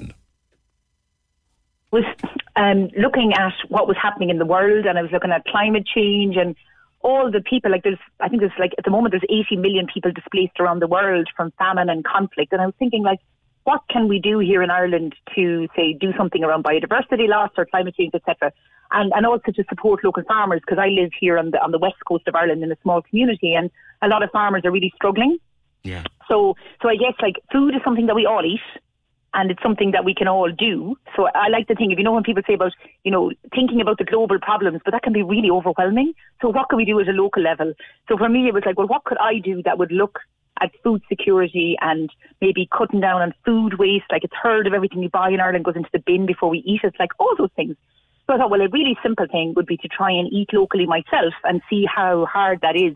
Like if I was to set myself the challenge of doing 30 days where I would support like local growers or grow stuff myself and see how that would be. Um, and I felt that by doing that, I would reduce waste because obviously I'd be very conscious of the food I was eating, Yeah. and also reduce air miles. You know that there wouldn't be any air miles because literally I'd be going out and picking it or buying it from somebody in a field a few way, few fields away from me. You know. At the start, how hard was it to find local food, and has it become easier? Um, I think it's become harder. Oh. Um, you know, I think it, it's actually become harder because you know we're losing vegetable, well, vegetables particularly. We're losing vegetable growers every week. You know, and people are finding it extremely difficult. You know, the costs are rising. Water charges are huge. Um, in terms of climate change, like this lovely hot weather that we all love puts vegetable growers under fierce strain. And like I know farmers that they say they grow Brussels sprouts at Christmas and they're all ready for Christmas. And next thing, this wind comes in, destroys the crop, makes it look a bit ugly, and suddenly the supermarkets won't take it anymore. So they go out of business. And that's happening again and again. So since I started, there are less growers. In Ireland, only 1% of our farms grow vegetables. We're the lowest in the whole of Europe. I think people are always really surprised at that. And only 2% of our farms, a couple of years ago, 2% of our farms were organic. I don't think it's risen a huge amount, mm. maybe a tiny amount. One percent of all of our farms. That's all that grows vegetables. That's according to Eurostat. Now it, it's getting less, so I, it could be less than that now. But that was that was a few years ago when I started. Yeah. So like, so I suppose Peter, it's just for me, it's just common sense. It's like we all like our, you know, we don't just eat meat on a Sunday. We eat our potatoes and our vegetables. But if we don't support the people who are growing those, they will go out of business. And so a lot of people say to me, "Oh, but it's too expensive." And I, I prefer to buy the 49 cents carrots, which I totally understand. A lot of people are really strapped for cash at Yeah. the minute. But the radical thing is that if you go out and you do actually buy the carrots from somebody locally or you do support the farmers market, you're keeping those people in jobs and you're allowing those people to keep growing food for us. So it has a it has a massive knock on effect. And also like if I, I sometimes I look at the really, really cheap food that's sold below cost and I'm thinking, like, if we actually think about it, how could any farmer sustain themselves growing food for that cheap? You know they're going out of business Yeah. by looking at the price of the food. So I think a lot of people, especially in Cork, like there's a massive food tradition in Cork and so many brilliant movements in Cork that people are becoming aware that even if you only have a couple of euros spare a week, but if you if you decide, look at the bit of money I have spare, I'm actually going to use it to support someone that I know is actually growing great food, and and that that changes everything. Hmm. You know, it really does. And I suppose that's why I think the food challenge, a lot of people really get into it. You know, they start going to go food or they find out where the food is growing. Like we have grapes growing in our tunnel. I just had a fig this morning. You know, we can grow. Yeah. Very exotic. I wish I, I wish I'd planted more figs, I'll tell you. They're easier to grow than other things. Crikey! Now, co- come back to this sandwich project of yours that's uh, Yes. at the Crawford at the moment. I was quite shocked. I am very partial, very partial to a BLT. Okay, they're, they're good. and I've eaten them in the four corners of Ireland. But you tell me, or you tell us, that a standard BLT that I'd buy, say, at a garage, has an awful lot more in it than just bread and mayo and lettuce and tomato and a bit of a rasher. What else could possibly be in it, Lisa? No, it's ridiculous. I mean, if, if people are listening at home, like, have a guess before I tell you how many ingredients Go are in on, it. tell me. There was 43 ingredients in the sandwich that I bought in a petrol station. What else could possibly be in it? Come here to me. I have, I have that. Uh, see, I wrote a book after that called the Local Food Project, and I listed the ingredients in it. There's all sorts of mad things in it. Like I, I don't even know what they are. And acid esters of mono and diglycerides of fatty acids, dextrose, pres- preservatives, palm oil, rapeseed oil.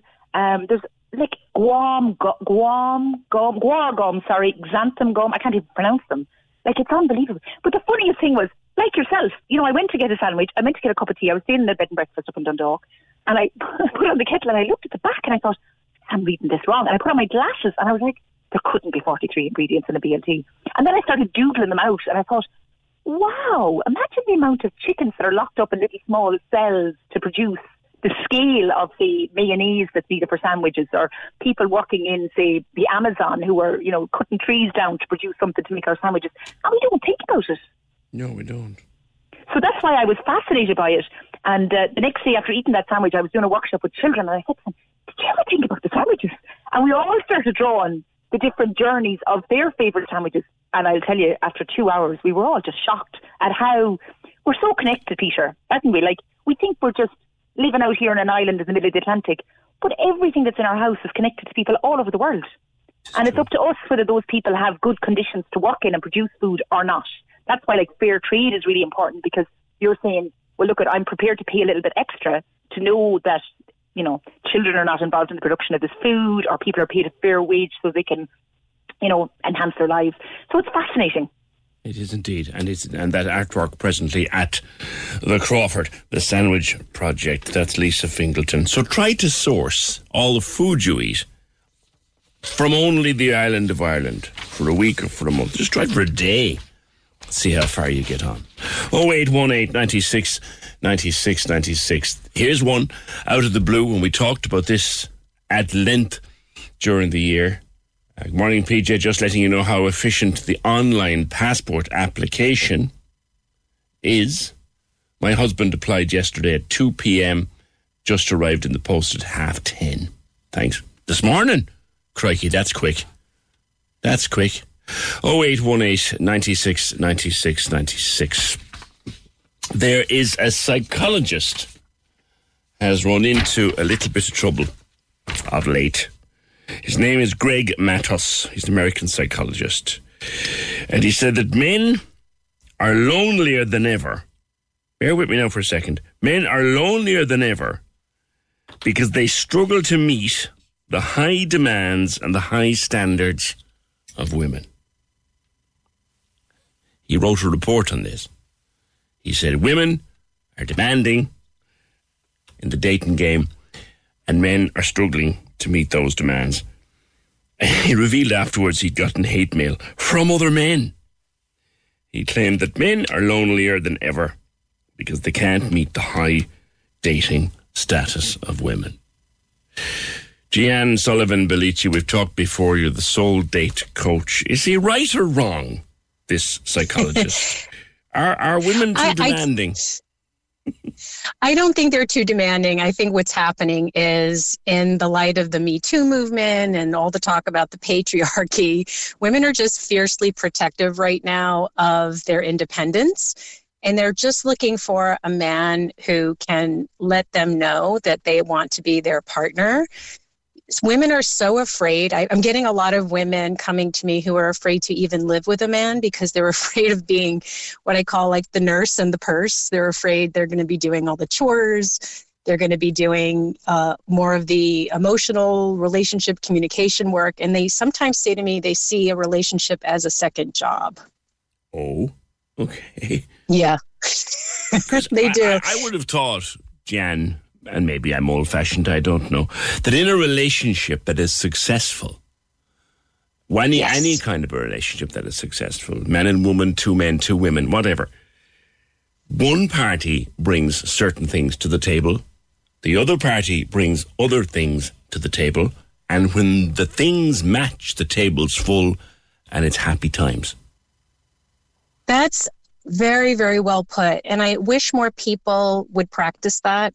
And I do I'm not think saying there it are a always lot works, of. by the way. I'm just saying that's the idea. I do think it works most of the time. I think if you could, you're right. You don't want to look at it like it's we're doing exactly the equal work. You want to do, you know, what take advantage of each other's strengths and what you bring to the table. I think really what women are asking for, and men, yes, there are more men who are online than women, but if men just could tweak their dating game just a little bit, they could they could really have it all. And all women are really looking for is someone who's willing to be their partner and to do, you know, to to step up and also to communicate more and show vulnerability, which unfortunately men are not always encouraged to do. But if they could just communicate more frequently and also just show, you know, their feelings a little bit more, it will go a long way for them standing out. I had a friend who, who used to say that if a man got into his mid 30s and he hadn't at least had one solid relationship in his life, there's a reason. Now, I always felt that was a little bit cruel, but were they right? I think usually they, there's a little bit of truth in that. It doesn't mean that they're a bad egg or not. It just may mean that they have just some issues to deal with that are getting in the way of partnership. And it doesn't have to me be a lot. It could just be, I know with a lot of men uh, that come to me, some of them just really lack confidence. And and I don't mean walking around arrogant. I mean just feeling comfortable in their skin. They like who they are and they project that. That's really the difference. So many men come to me thinking that women want, you know, bad boys and really it's not really the case women do want men who are a little more sensitive um, a little bit more communicative and then share the same values. The, the, the, the issue though is if a man doesn't project confidence a woman doesn't feel safe. And so sometimes that's really all it is. And and making a, a little tweak like that or communicating more frequently like with text you know mm. um, that can make a big difference just a little change. It doesn't have to mean that it's because there's a really big problem with the man. In some cases yes and with women too there are some mm. women who need to address issues too but i think sometimes it's just really a minor adjustment in how you communicate i have often said here Gian, that i would hate to be going back into the dating game i would hate to wind the clock back and be a young man again or younger man again and be trying to date because it's a very difficult world. Is it more difficult now? It is. I, I think when you hit on something earlier with the too many choices, it can feel like that if you're spending too much time on dating apps. Uh, there was a study recently that said if you spend too much time on dating apps and you you you can get overwhelmed with all the choices, and it actually helps develop a rejection mindset. And so that's what some of the people are experiencing. They're like, wow, I, I can't believe I'm getting so many rejections.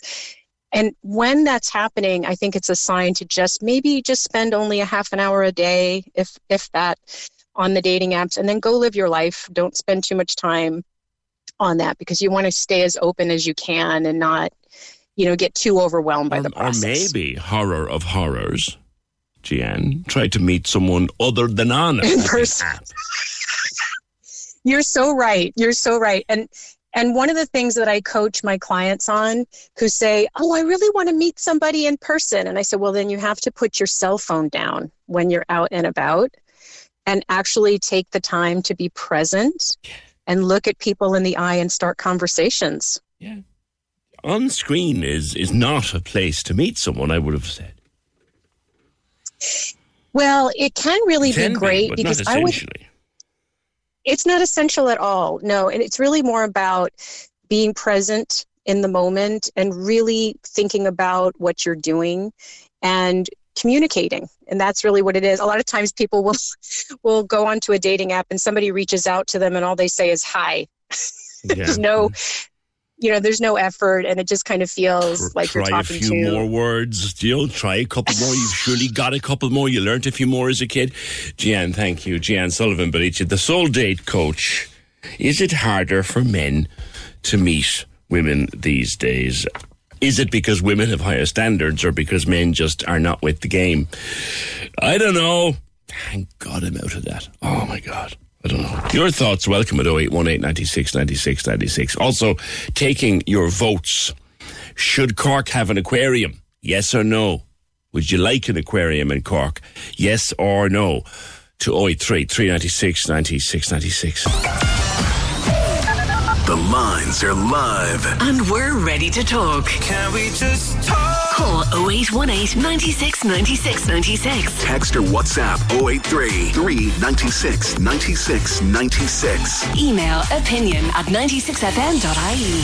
The Opinion Line with PJ Coogan. On Cork's 96 FM. A lot of your comments to catch up on, which I will do as many as I can between now and quitting time at 12. Great to see you coming to us on all our different platforms. You can call us at 0818 96 96 96. Text or WhatsApp or voice message 083 396 96 96. Your email is opinion at 96fm.ie, which is easily the best way to get us out of hours.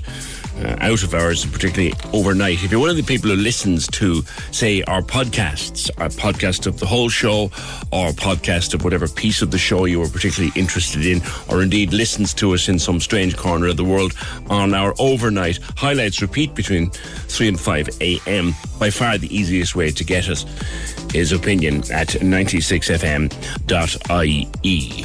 See where the world and, and his mother, or indeed the celebrity world and his partner, or her partner, Faith maybe, is buying up West Cork. Paul Mescal, yeah, he of the jocks and the sex scenes, uh, yeah, the, the yeah, trousers and the dodgy sex scenes in normal people. Do you know those? Yeah, he he and his girlfriend Phoebe Bridgers, they're buying a house in West Cork in in in um, where Ballydehob, isn't it? Yeah, and and what's her name? Saoirse Ronan, and she to be starring with Paul Mescal in uh, an upcoming film, which I think is a science fiction film. I'm not too sure which genre it is, but I think it is. She's also after buying a place down around Schull. That is something. Property prices down there are going to go through the ceiling if they're not there before. 0818 96 96 96. Sharon Huggard wants people, women, to take photographs of themselves for Friday. Is it Sharon? Good morning to you. Good morning, PJ. How are you? Yeah. Great. So yeah, get in the picture is Friday the nineteenth, and it's National Photography Day. So I thought that that would marry very well with my campaign or movement. I think we'd call it. Tell me a bit about it. So um, I'm um, a, a, a fashion stylist and also um, body confidence coach. And I one of the things that I did a poll in my group was, you know, what's stopping you, what's holding you back in life, and body image and confidence came up. I think 91% of, of, of the vote. So I kind of said, you know, that's great information, but what is it actually stopping you from doing? What are you hiding from? You know, what you know, what impact is it actually having on your life? And I was speaking to a couple of ladies, and things like you know, women in business that weren't doing posts or weren't putting up lives. You know, they were hiding. There was people not going to events, but one of the I think one of the ones that literally I got goosebumps to listen to was a lady. Um, she was a president of an organisation, and for the year she did not get an official photograph taken because she didn't feel good enough. She didn't feel she looked the part. She didn't feel her hair was the right way. She'd put on weight. And I just got goosebumps saying, oh my God, we're actually erasing our history here. And that's kind of, I suppose, really what started the planted the seed and kind of started this movement So, about so, so she was lacking the confidence, even though she'd risen to be president of her organisation, which is a massive yeah. achievement for Absolutely. anybody. She, Completely, did, yeah. she lacked the confidence to allow an official photograph be taken. Yes, yeah. And that's even just found another lady that I was speaking to since I launched the campaign. She was saying that she said if an alien came down and looked at her life, she would be saying, um, you know, God isn't my hus- isn't that man a great man? He brought them to this, that, there, this holiday, that championship, this football match, and she, she actually was not visible in her family's life. She was taking the photographs all the time. So my call is to get into them. Yeah. That that actually, I think that is um, very much a woman's role in a lot of families. Uh, sometimes I Yes. find you have to drag. I mean, you know, like if you take the myself and, and the Queen Bee and our son when we when we go on holidays, like if you didn't drag her physically into some of the photographs, Yeah. come on, come on, no, I'll take it. Oh, get in there for God's sake. Yeah, yeah, you yeah. know, I- yeah, what- what's yeah, that about, Sharon? I do. I think it is kind of there's you know there's there is kind of lacking confidence. There is oh God, you know if anybody's you know this you know it's kind of not you don't have to be perfect, but there is that kind of oh I'm not ready. It's kind of go, you know oh, don't get me in it. We've been kind of you know mm. don't get me in the photograph. Whatever happens, I'll take it. But we all feel the same. So you know the memories aren't being made and created; they're just being kind of erased and you know the the I suppose the kind of crux of it is the and the irony of it is actually the more photographs we take of ourselves, the more we become familiar with it, and the more we become. You don't have to be as perfect. Whereas the less of them we take, Yeah. you know, the more you're kind of going, oh God, I have to, the hair has to be done, the makeup has to be done, or it's grand if I'm going to a wedding, but go, don't get me at the beach with the kids. You know, that, those kind Which of Which is the most and they're natural the way memories to we get cherish. someone. I mean, going to a wedding, you're done up in all your finery, you know, you're painted, you're you're ready, you're powdered and and coiffed within an inch of your life. Actually, Absolutely. that's not real. Real is down on the beach, covered in sand. Yeah, yeah. You know, yeah. with with, with the, your your hair all bleached from the sun. That's real. and they're they are and they're the memories you know if you look back on a memory of somebody that you know has passed they're the ones that are you know the standing you know the school photographs where everyone's yeah, kind of looking you know the hair is the side and the uniform the tie is straight and they're not representative of you know the character or the person in the picture and you know it's just yeah it's just those kind of it's the it's the picture when you kind of see you know your your mother your father your brother whatever sister and the head is thrown back and the eyes are closed and they're laughing and you remember The unposed that. shot. yeah, yeah, yeah, yeah, yeah, yeah, yeah. So, So, what do you want people to do on Friday? so on Friday, the 19th, that's a National Photography Day, it is to take a picture of yourself as you are. You know, not being done up enough or going to a wedding, that's fine. but, you know, this is kind of out in the garden, at the beach, doing the normal things. Post it to Instagram, tag me, Sharon Huggard, the style coach, and hashtag get in the picture. And there are prizes from lovely partners, um, Durable.ie, Love Cherish, and Human and Kind. And it's just the more, as I say, the more it's called mere exposure. So the more we see of these photographs that are normal and real, the more we'll be able, you know, the, the more we'll feel more comfortable sharing them as well. Yeah. And your your slogan is a very simple one, Sharon. You are enough. You are, and you're enough now. you know, not waiting till till whatever, till you lose the weight, till something, until, until, until. You are enough now, and to get in the picture. All right. I look forward to dozens and dozens of wonderful photographs. I'll be following your hashtag on Friday. Sharon Huggard, the style coach. Thank you. 0818 96 96 96. I, I gotta say, I hate photographs myself. Hate, I hate standing for them. I love the, the unposed one. Like if ever I need a shot for myself for whatever reason, I always say to whatever photographers around, catch me when I'm not looking. Catch me when I'm not looking at you because I hate, I do, I do, I hate that. Hate it. Um, love the unposed picture, and I think I think a lot of people do. I think they prefer the one you caught them in, or the unposed one, or the one that you you weren't expecting. They're the the favorite photograph. Someone says here, does anyone have a public service card or driver's license where they don't look like a convict? You're not wrong. Well, someone used to say on Go, if you look like your passport photograph, you're probably too sick to travel. Uh, we have a favourite photograph in my house, and it came up recently. And myself and my daughter were chatting about my dad, her granddad, who she adored, absolutely adored. Her favourite photograph of all the pictures she has of him. She'd kill me for telling you this story, but it fits. On the day of her Debs, she insisted on going to see her granddad in hospital. My dad was in hospital. You know, he was on the mend, but he was still in, and he he would have been with us on that day for her Debs. And nothing would satisfy her. nothing. Except to go to the hospital in the Debs and the high heels. In the dress, the high heels, the hair, the lot. The heels were abandoned in the car, and we ran down the corridor in the hospital, the two of us, because we had to get off to the do, you know. And her favourite photograph is of my dad and herself on his bed. She's done up in her finery, and he is sitting there in his pajamas with his cannula in his nose and big, big, big happy smile on his face. Those are the photographs that, that you keep, do you know? What kind of a photo do you like? 0818 96 96 96. Still doing those uh, votes for an aquarium, whether we should have an aquarium in Cork. Let's get some of your comments on it because there's loads of people contacting us today. Yeah, there's also an aquarium in Bray, says a caller. Didn't know that. I thought it was Galway and Dingle. Thank you. Uh, maybe there's or where the Lee Baths used to be. Would be a great place for an aquarium. Well, there's a Kingsley Hotel there now who might have a problem. But you know, I know what you're getting at. An aquarium here in Youghal would be fantastic. Aquarium maybe in Fota.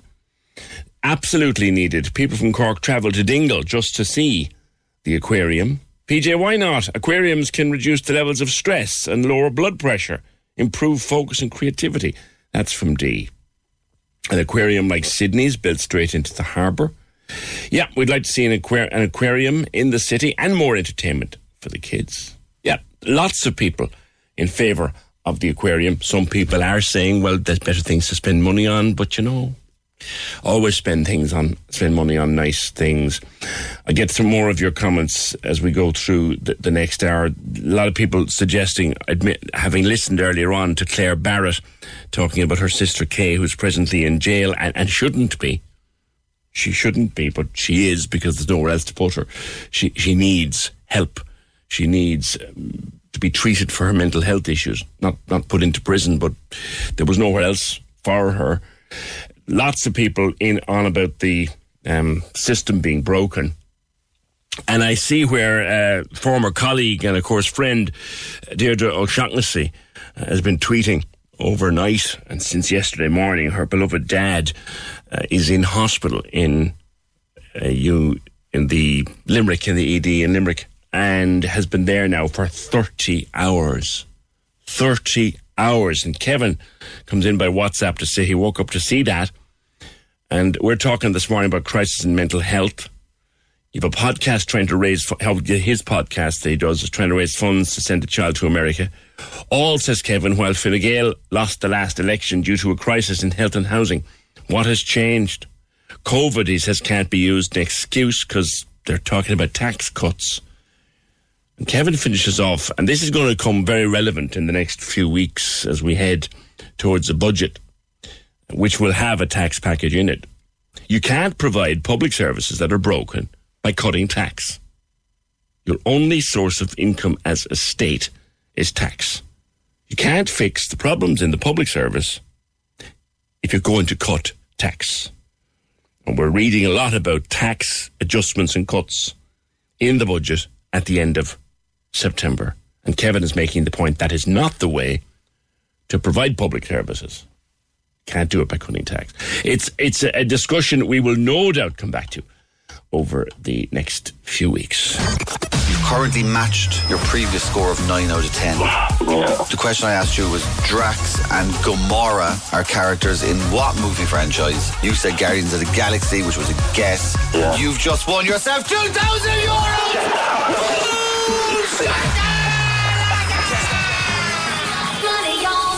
Oh my god, I don't believe it. Liam! What? Oh my God. I guess. What are you going to do with the money now? Drop it these? Ah, drop it easy, yeah, no, I don't know. Have to spend it. Another winner. There you go. Go, go. The two grand minute. Listen to play. At 740 and 840 every day. Casey and Ross in the morning on Cork's 96 FM. I'm talking to Sharon about photographs and taking photographs, and they were saying, I, I hate posed photographs. I can't uh, pose for a photograph. It's always been a thing. And and Sarah, you've got a professional photo shoot coming up, and, you, and you're dreading it. Good morning. Good morning, PJ. Yeah, I have it booked for tomorrow, and the thoughts of it, it's just making me sick, but it's something I have to do for my business, hmm. unfortunately. And wh- why are you nervous about it? Appearance. Um, it's exactly what Sharon was saying. I kept trying to put it off, saying when I lose more weight or when I get my teeth fixed, um, all of those things uh, pop up in my mind, and I think that's what's kind of causing the dread for tomorrow. Um, just all of those insecurities just come rushing in. Yeah, yeah. And the photographer is it a friend or is it a professional? It's a professional. Um, I haven't met her yet. It's Claire O'Rourke up in the, the city. Um, so she seems lovely, and I, I'm sure she'll understand everything as well. Uh, she's been super helpful through email so far. Yeah. Yeah, it is though. It's very hard to, to sit and take a formal photograph. We have to do it from Mm. time to time here for say the website or or the show, or I have to do it for. Other, I Yeah. hate it. Absolutely hate Yeah, it. and actually, like what Sharon said about, um, you know, pushing it off to a later date, that really resonated with me because that's exactly what I've been doing. I've had my website up there since 2017, 18, And I mean, the photo that's on it is a really old photograph, and I've been really putting all of this off on the back burner, but I suppose I can't get away with it anymore. Um, so I, I totally understand. And another thing she said about um, not taking photos of yourself often enough kind of leads to creating a bit of this, and that's totally me as well. I, I take so many pictures of my dogs and my family, but never of myself ever. I'm totally allergic to selfies. Oh God, the selfies. Are you the one, Sarah, who has to be dragged in? Come on, yeah, get in. yeah, yeah.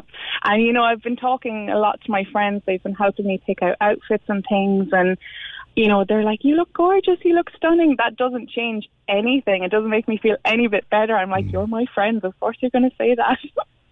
And, and what is it that bothers you most when you sit there with Claire? And I know Claire; she's brilliant. Mm. When uh, she's great and she's lovely, and she'll make you so relaxed. uh, The picture will be taken before you'll even know it, right? That that and that's that that's the great gift of a good photographer. But what is it when you sit or stand that you're most conscious about? I think Because I'll tell Now- you mine in a minute if you if, you tell me yours no, now. no, no, of course. Um, I think it's because I've aged a bit more. I feel like when I was younger, I was a lot more confident, and there's something now about that I'm older. My face looks different. I look different, and I don't know is that my perception or is it reality? It's very bizarre. Well, your perception is your reality. That's the thing, you see. Mm, If you think yeah. it, that's going to happen. Me with me, and I think um, I've never shared this publicly before. I hate my eyes. Really? Mm. And ha- like, has that changed over time? No. I feel like my appearance has changed over time. I am short-sighted, desperately, desperately Ah. short-sighted, and I wear lenses. But I have another problem because of my short-sightedness. I struggle to focus, Yeah. so my eyes look like I'm looking at the two sides of the room. oh. and I hate them because of it. So Hmm. you'll see me with photographs. I have loads of photographs of me with sunglasses on. Well, that's a good way to get around it. There you go. but for a professional photo, so everyone's got that thing they hate. yeah. So, you know, but yeah, Claire, I- you'll be brilliant with Claire. You'll fly with Claire. Oh, I to be honest, I'm like I am excited to an extent, but you know to see what kind of comes back. But at the same time, I'll be so relieved to get it over and done with. Do you know what to her? And this worked. We were having a shoot downstairs a couple of years ago for the website. And I said to the photographer, I said, take a sneaky one. As well as taking the posed one, take a sneaky one. yeah, Because well, I'm I, engaged. I do have um because I I work with children professionally, so I've kind of got on board my nephew and uh, you know that. So I, there will be ones where I'm sitting down playing with him, and they'll be more natural. I I like I can see myself already. Those are the ones I'm going to be happy with, as opposed to the headshot ones. I was I was recently asked to do a talk in Dubai, and they asked for a photo of me. Oh, This she just really- drops this into the into the package now, like. Well, this is what kind of prompted it. Um, so I, I sent over a photo that I thought was reasonable. It was a selfie. And then I saw uh, the guy in Dubai, he had his professional photo alongside my selfie. And I was like, oh, good God. Like, I need to man up now and get the photo shoot done and look a bit more professional. There's no one. There's no one offering me to do talks in Dubai, girl. You got one on me straight away. Sarah, good luck with it. You're going to be great, and it's going to be fabulous. And Claire will do a wonderful job for you. Sarah Murray, that's a really lovely, honest call. Um, you know, that's someone who's worried about a photograph because of all the things they worry about with themselves, which is exactly what Sharon was saying. And I do hate, I hate bloody photographs. Oh eight one eight ninety six ninety six ninety six. Now, if you're going to be in the if you're going to be in the beauty business, uh, you need to get used to photographs, uh, and that's what Saoirse O'Shaughnessy, uh, Miss World Cork. Um, uh, you didn't like photographs. Is that what you were saying to, to Fiona initially? You just didn't like them. You had to get used to it. Hi, PJ. How are you? Hi.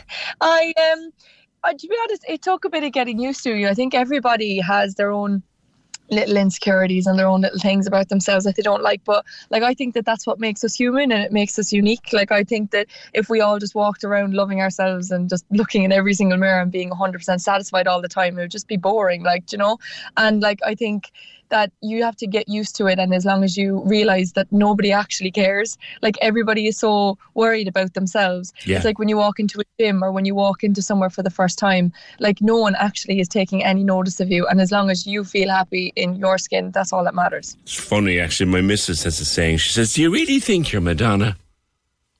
She's right. no, but like honestly, it's serious because we all do it. Like we Yeah. all, you know, nervous to ask for something in the shop or uh, say something out loud, public speaking, the whole lot of it, and it's all mind over matter. Come here. You wanted to talk to me about a- beach cleanup. Now, I've been ranting and raving here about the state in which we keep our beaches, or kept our beaches during the summer, simply because people just leave their junk after them. You and the other contestants organised a beach cleaning event.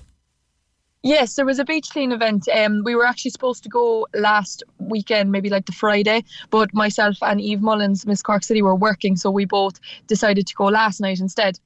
Where'd we you go? decided to go to Myrtleville Beach. To where? be Sorry, Saoirse, I missed that. We went to Myrtleville. Okay. and um, we were so surprised at how genuinely clean the beach was. Really? There was rubbish bins. Um, there was a big, massive rubbish bin on the top, on the ramp just for before you go into the into the sandy bit. And I swear the bin was overflowing with bin bags and rubbish was just put into it. I was absolutely delighted to see it. Um, now I know we did go maybe, you know, if we probably went on the Friday or the Saturday, probably would have been a different story with so many people there. But I don't know, the locals or whoever it was that cleaned up after themselves should be really proud of themselves because the place was very clean. Fantastic. Because the, if it's so many complaints about beaches left in a bad way, that's that's a good. That's a good. Yeah, it was good to have a positive. Like we did find the odd, you know, the odd can or the odd nagging bottle, but other than that, like, do you know what I mean? It was in a very, very good way. Hmm. Now, I know with your own background, Saoirse, you wanted particularly to say something today to people working on the front line. We, we have once again a crisis in our EDs. They're, they're absolutely jammers, and you wanted to say something to the workers. Yeah, I just wanted to say, like, you know, I know that people kind of think maybe COVID is gone or we can all be relaxed and stuff at the moment, but I think people actually do forget the actual stress and pressure that the healthcare workers were put under, like pre COVID and during the pandemic and now after it. And they're continuing every single day to just get the head down and drive on and work in these conditions. And they are just an absolute credit to themselves and their families and everything. Do you know what I mean? Like the hours that they work particularly the ambulance service, like someone going into that hopefully in the future, the hours that they do, like they'll never do a 12 hour shift. It'll always be a call or they'll always, you know, have to stay the extra time and they mm. do it because they love what they do. And I just think it's absolutely so amazing and admirable and it should be recognised and celebrated. Well said, well said. They're great people. And in fairness, we had a few people contacting us during the week who had a long wait. One man the other night had an eight hour wait in, in the ED, but said, I don't want that to take from the brilliant work and the kindness and the decency that they were shown. And that's an important message. It's tonight is that table quiz you have, isn't it? It is, yeah, it's on in Flannery's. Are you going to join me, PJ? I'll see what I can do. I might swing by for an hour. You'd never know. You'd never do. know. It's on at nine o'clock in Flannery's, and there's loads of good prizes, food, and it's just all a bit of crack anyway. And it's all for charity. It's all for the air ambulance. All right. Okay. Great cause. Saoirse O'Shaughnessy, our current Miss World Cork. Uh, that's tonight in Flannery's. Do you know what? I might just swing around there for a half an hour for the crack. 0818 96 96 96. We are still running that poll on whether you think we should have an aquarium in Cork. Okay? Yes, if you think we should. No, if you think we shouldn't. Uh, Carrigaline Basket Club would like you, basketball club would like us to know, or like you to know, they're holding a fundraising scrap metal collection at the weekend in the Circus Field in Carrigaline. Friday 2 to 9, Saturday 9 till 7, Sunday 9 till 3. And they're asking you for their support because the club lost many fundraising opportunities during the pandemic. If you have a large number of items to collect, they can organise collection. So, scrap metal collection, Carrigaline Basketball Club at the weekend. That's an unusual kind of a charity fundraiser, isn't it? A scrap metal collection. Let us go back a little bit in time to early this morning because I wanted to get through as many of your comments as possible. And I spoke with I spoke with Claire Barrett, whose sister, Kay, is currently in jail in Limerick prison and really should not be. Uh, she's there because she has, yes, she has legitimate convictions. But the reason she's got those convictions is because she's a woman in need of help. She's in need of help, and the help is not there. I spoke to Claire about how that's affecting herself and the family and how how broken the system is. My heart's broken, says this WhatsApp message, listening to Kay's story. She should never have ended up in the criminal justice system. Basically, this girl was crying out for help, as she, like far too many others, have effectively been abandoned by the HSE. Limerick Prison is no place for her. It's Victorian, it's ill equipped to deal with anyone with any kind of needs. Medical treatment is practically non existent. The place has been repeatedly condemned. Listening to what Don O'Leary had to say, I couldn't agree more. I trained in law, working in the High Court, where people were placed in detention, children were placed in detention for their own protection. As Don said, these are juvenile detention centres. Children with mental health issues who needed secure beds in juvenile psychiatric facilities were put in with criminals. Judges were blue in the face from lambasting the state every week for not putting the facilities there. The state has never listened. I've seen judges exasperated for having no choice but to send troubled children to places like Oberstown, where often they come out far worse than they went in. The lucky one or two might get sent for treatment in the UK or Sweden, but still they come back to nothing. The system is broken, and as Don says, the criminal justice system is the only place that deals with these children. It was the wrong place for them.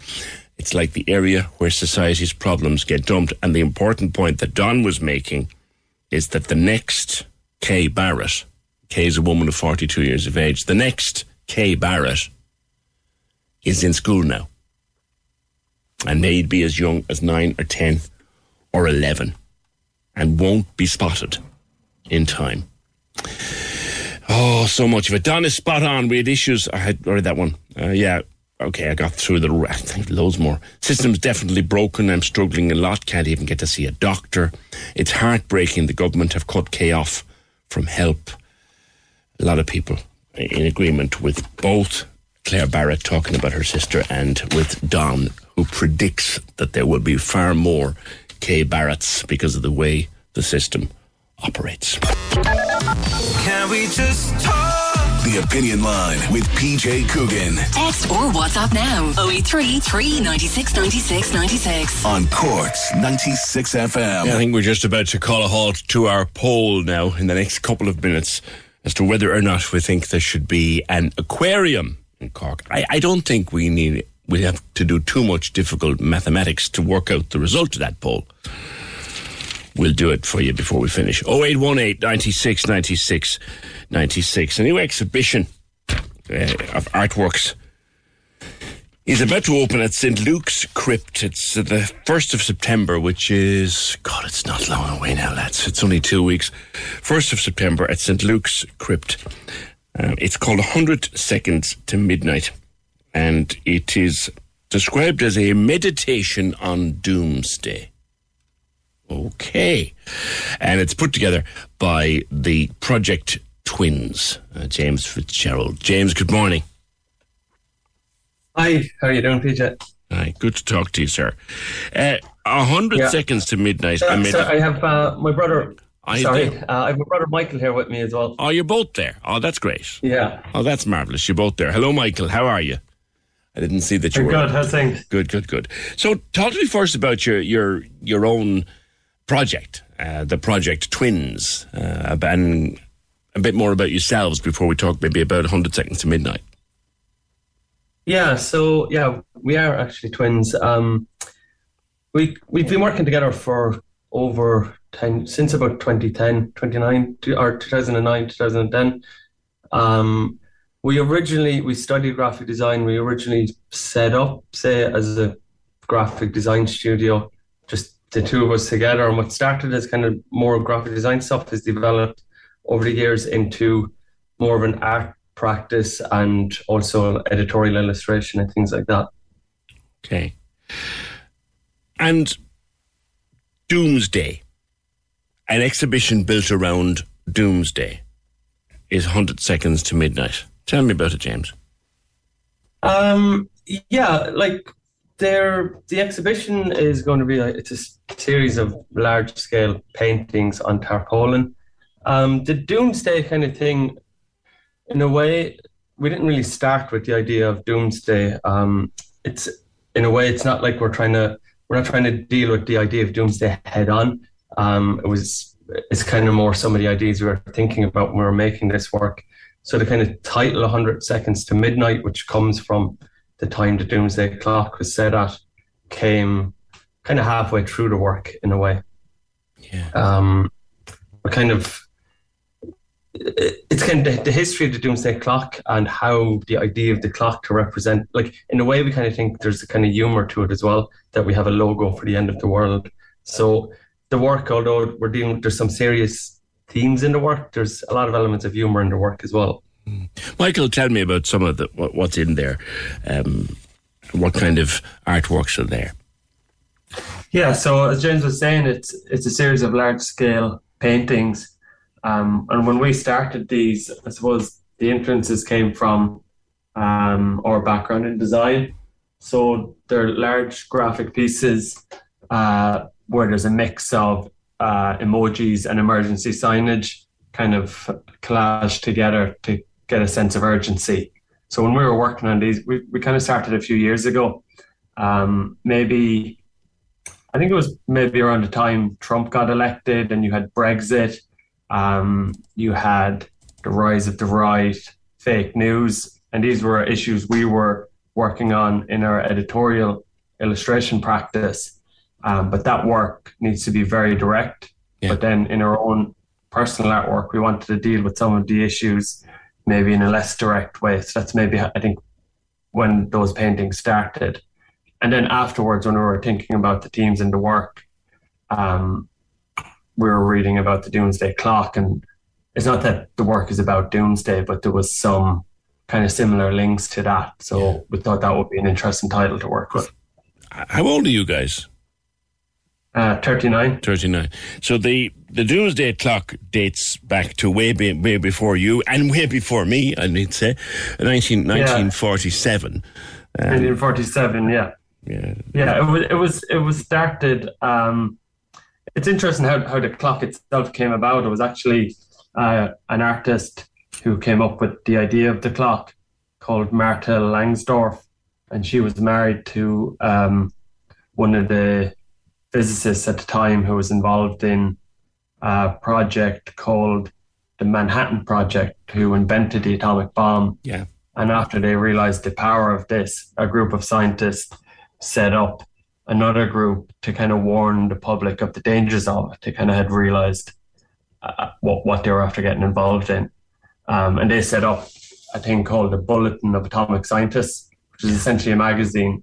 And for the first issue, uh, they asked Martyl to come up with an idea for the cover, just to get across that sense of urgency. And she came up with the idea of a clock to use. So in a way, we kind of like that idea that in a way, this is an editorial illustration, and we also work on editorial illustration. So it was a nice link for us yeah. how an artist might have came up with with this idea of the clock, and then the clock as a symbol kind of took off nice. from there.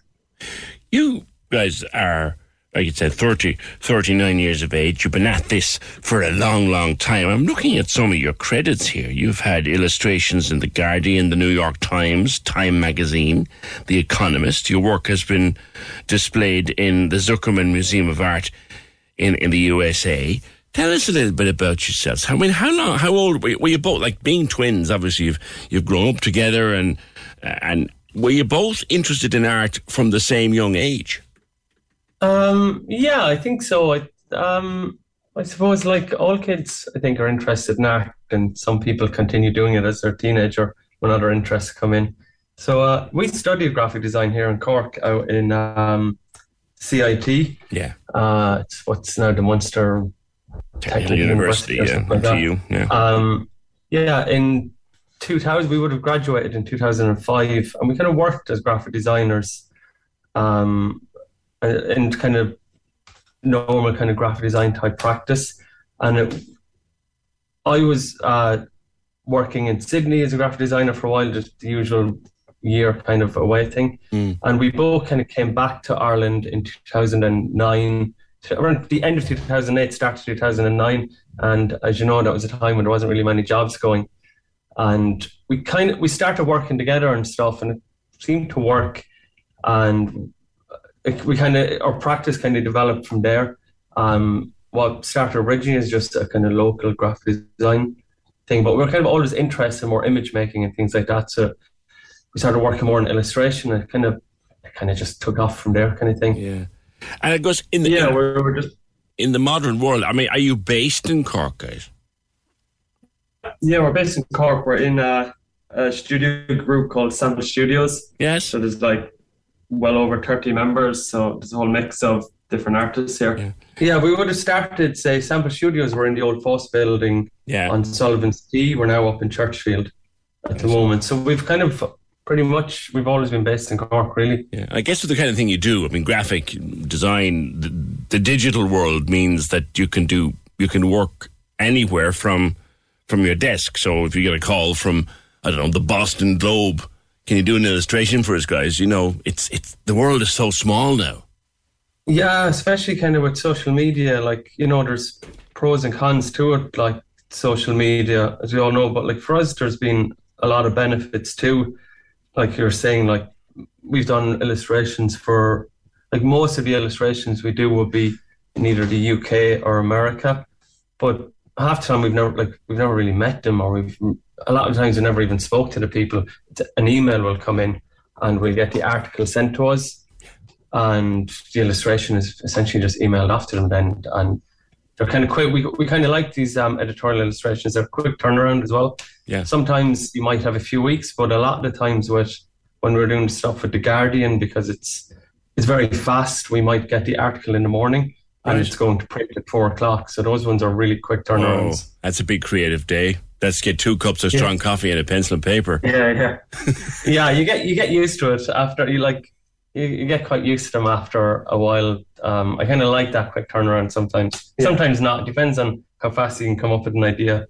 But but it's good because, like you were saying, we're just in a small room in Cork, and you know you could be working on an illustration for Time magazine. Fantastic. It's Ah. fabulous, lads. in fact, you could have done that great. what, a few years. ago. You have to be living in New York if it was so many years ago. The exhibition 100 Seconds of Midnight opens September 1st, runs till the 24th. Thursday to Saturday it'll be open 11 till 4 at the St. Luke's Crypt. Uh, lovely to talk to you both, guys. Lovely to virtually at least meet you. James and Michael Fitzgerald, the Project Twins. 0818 96 96 96. I wanted something else that's on at the moment. And I went to see it last night, and I promised I'd mention it because it's wonderful. Uh, when I was a, a boy, and no, that's not a hundred years ago. Stop now. I read uh, a book called Letters of a Country Postman, written by the great John B. Keane. And at the Everyman, their summer show, they've turned the book. Sophie Motley, the director, has turned the book into a play and it's got Ty Hickey and Maddie O'Carroll and Chloe O'Reilly and wonderful live music on stage with Danny O'Mahony. And it is Danny's music. I met Sophie last night at the, the production. It is Danny's music that helps to transform the book into a play. And it's a lovely production. It's the summer production at the Everyman. Runs until the 27th of August. If you loved John B. Keane as a youngster, if you came across him in school or in college or his work was ever given to you in school, you love this. I, I loved it. I absolutely loved it. It's it's just a beautiful show, and I got a standing ovation at the Everyman uh, last night, and it was great to see it. Letters of a Country Postman, uh, starring Ty Hickey and others, and runs and the music provide live soundtrack on stage, live soundtrack on stage, and there's a real big surprise at the end of it. You love the end of it. You love the end of it. Lovely surprise, right at the end. Uh, runs until the 27th at the Everyman. Good to see uh, a packed house there as well last night. 0818 96 96 96. What have we got? Someone's coming to us uh, with a WhatsApp note. Here we go. PJ, will you remind them all that after two weeks of the impl- implementation of the new traffic system on the Quays, when you come down from Patrick's Quay on the Camden Place towards Christy Ring Bridge, the old contraflow bus lane is closed. There's two lanes of traffic turning right there. Nobody's using it. They're all blocking up the Quays. There you go. I'll give you the result of our text poll before we head out. Can we just talk? The Opinion Line with PJ Coogan Call us now 0818 96 96 96. on Cork's 96 FM. 71% of you love the idea of an aquarium in Cork. 28% roughly say no. There are points in there, so don't be telling me done that. 71% of you love the idea of an aquarium in Cork. John would like to see the lower Dockland facility in Tivoli as the ideal spot for the aquarium. It should also have a rail station, park and ride facility and a footbridge to allow for concerts and matches at the park. Nice combination that would be, John. That's it. We're done. Thanks, Fiona. Thanks, Fergal. See you tomorrow just after nine. The Opinion Line on Cork's 96 FM.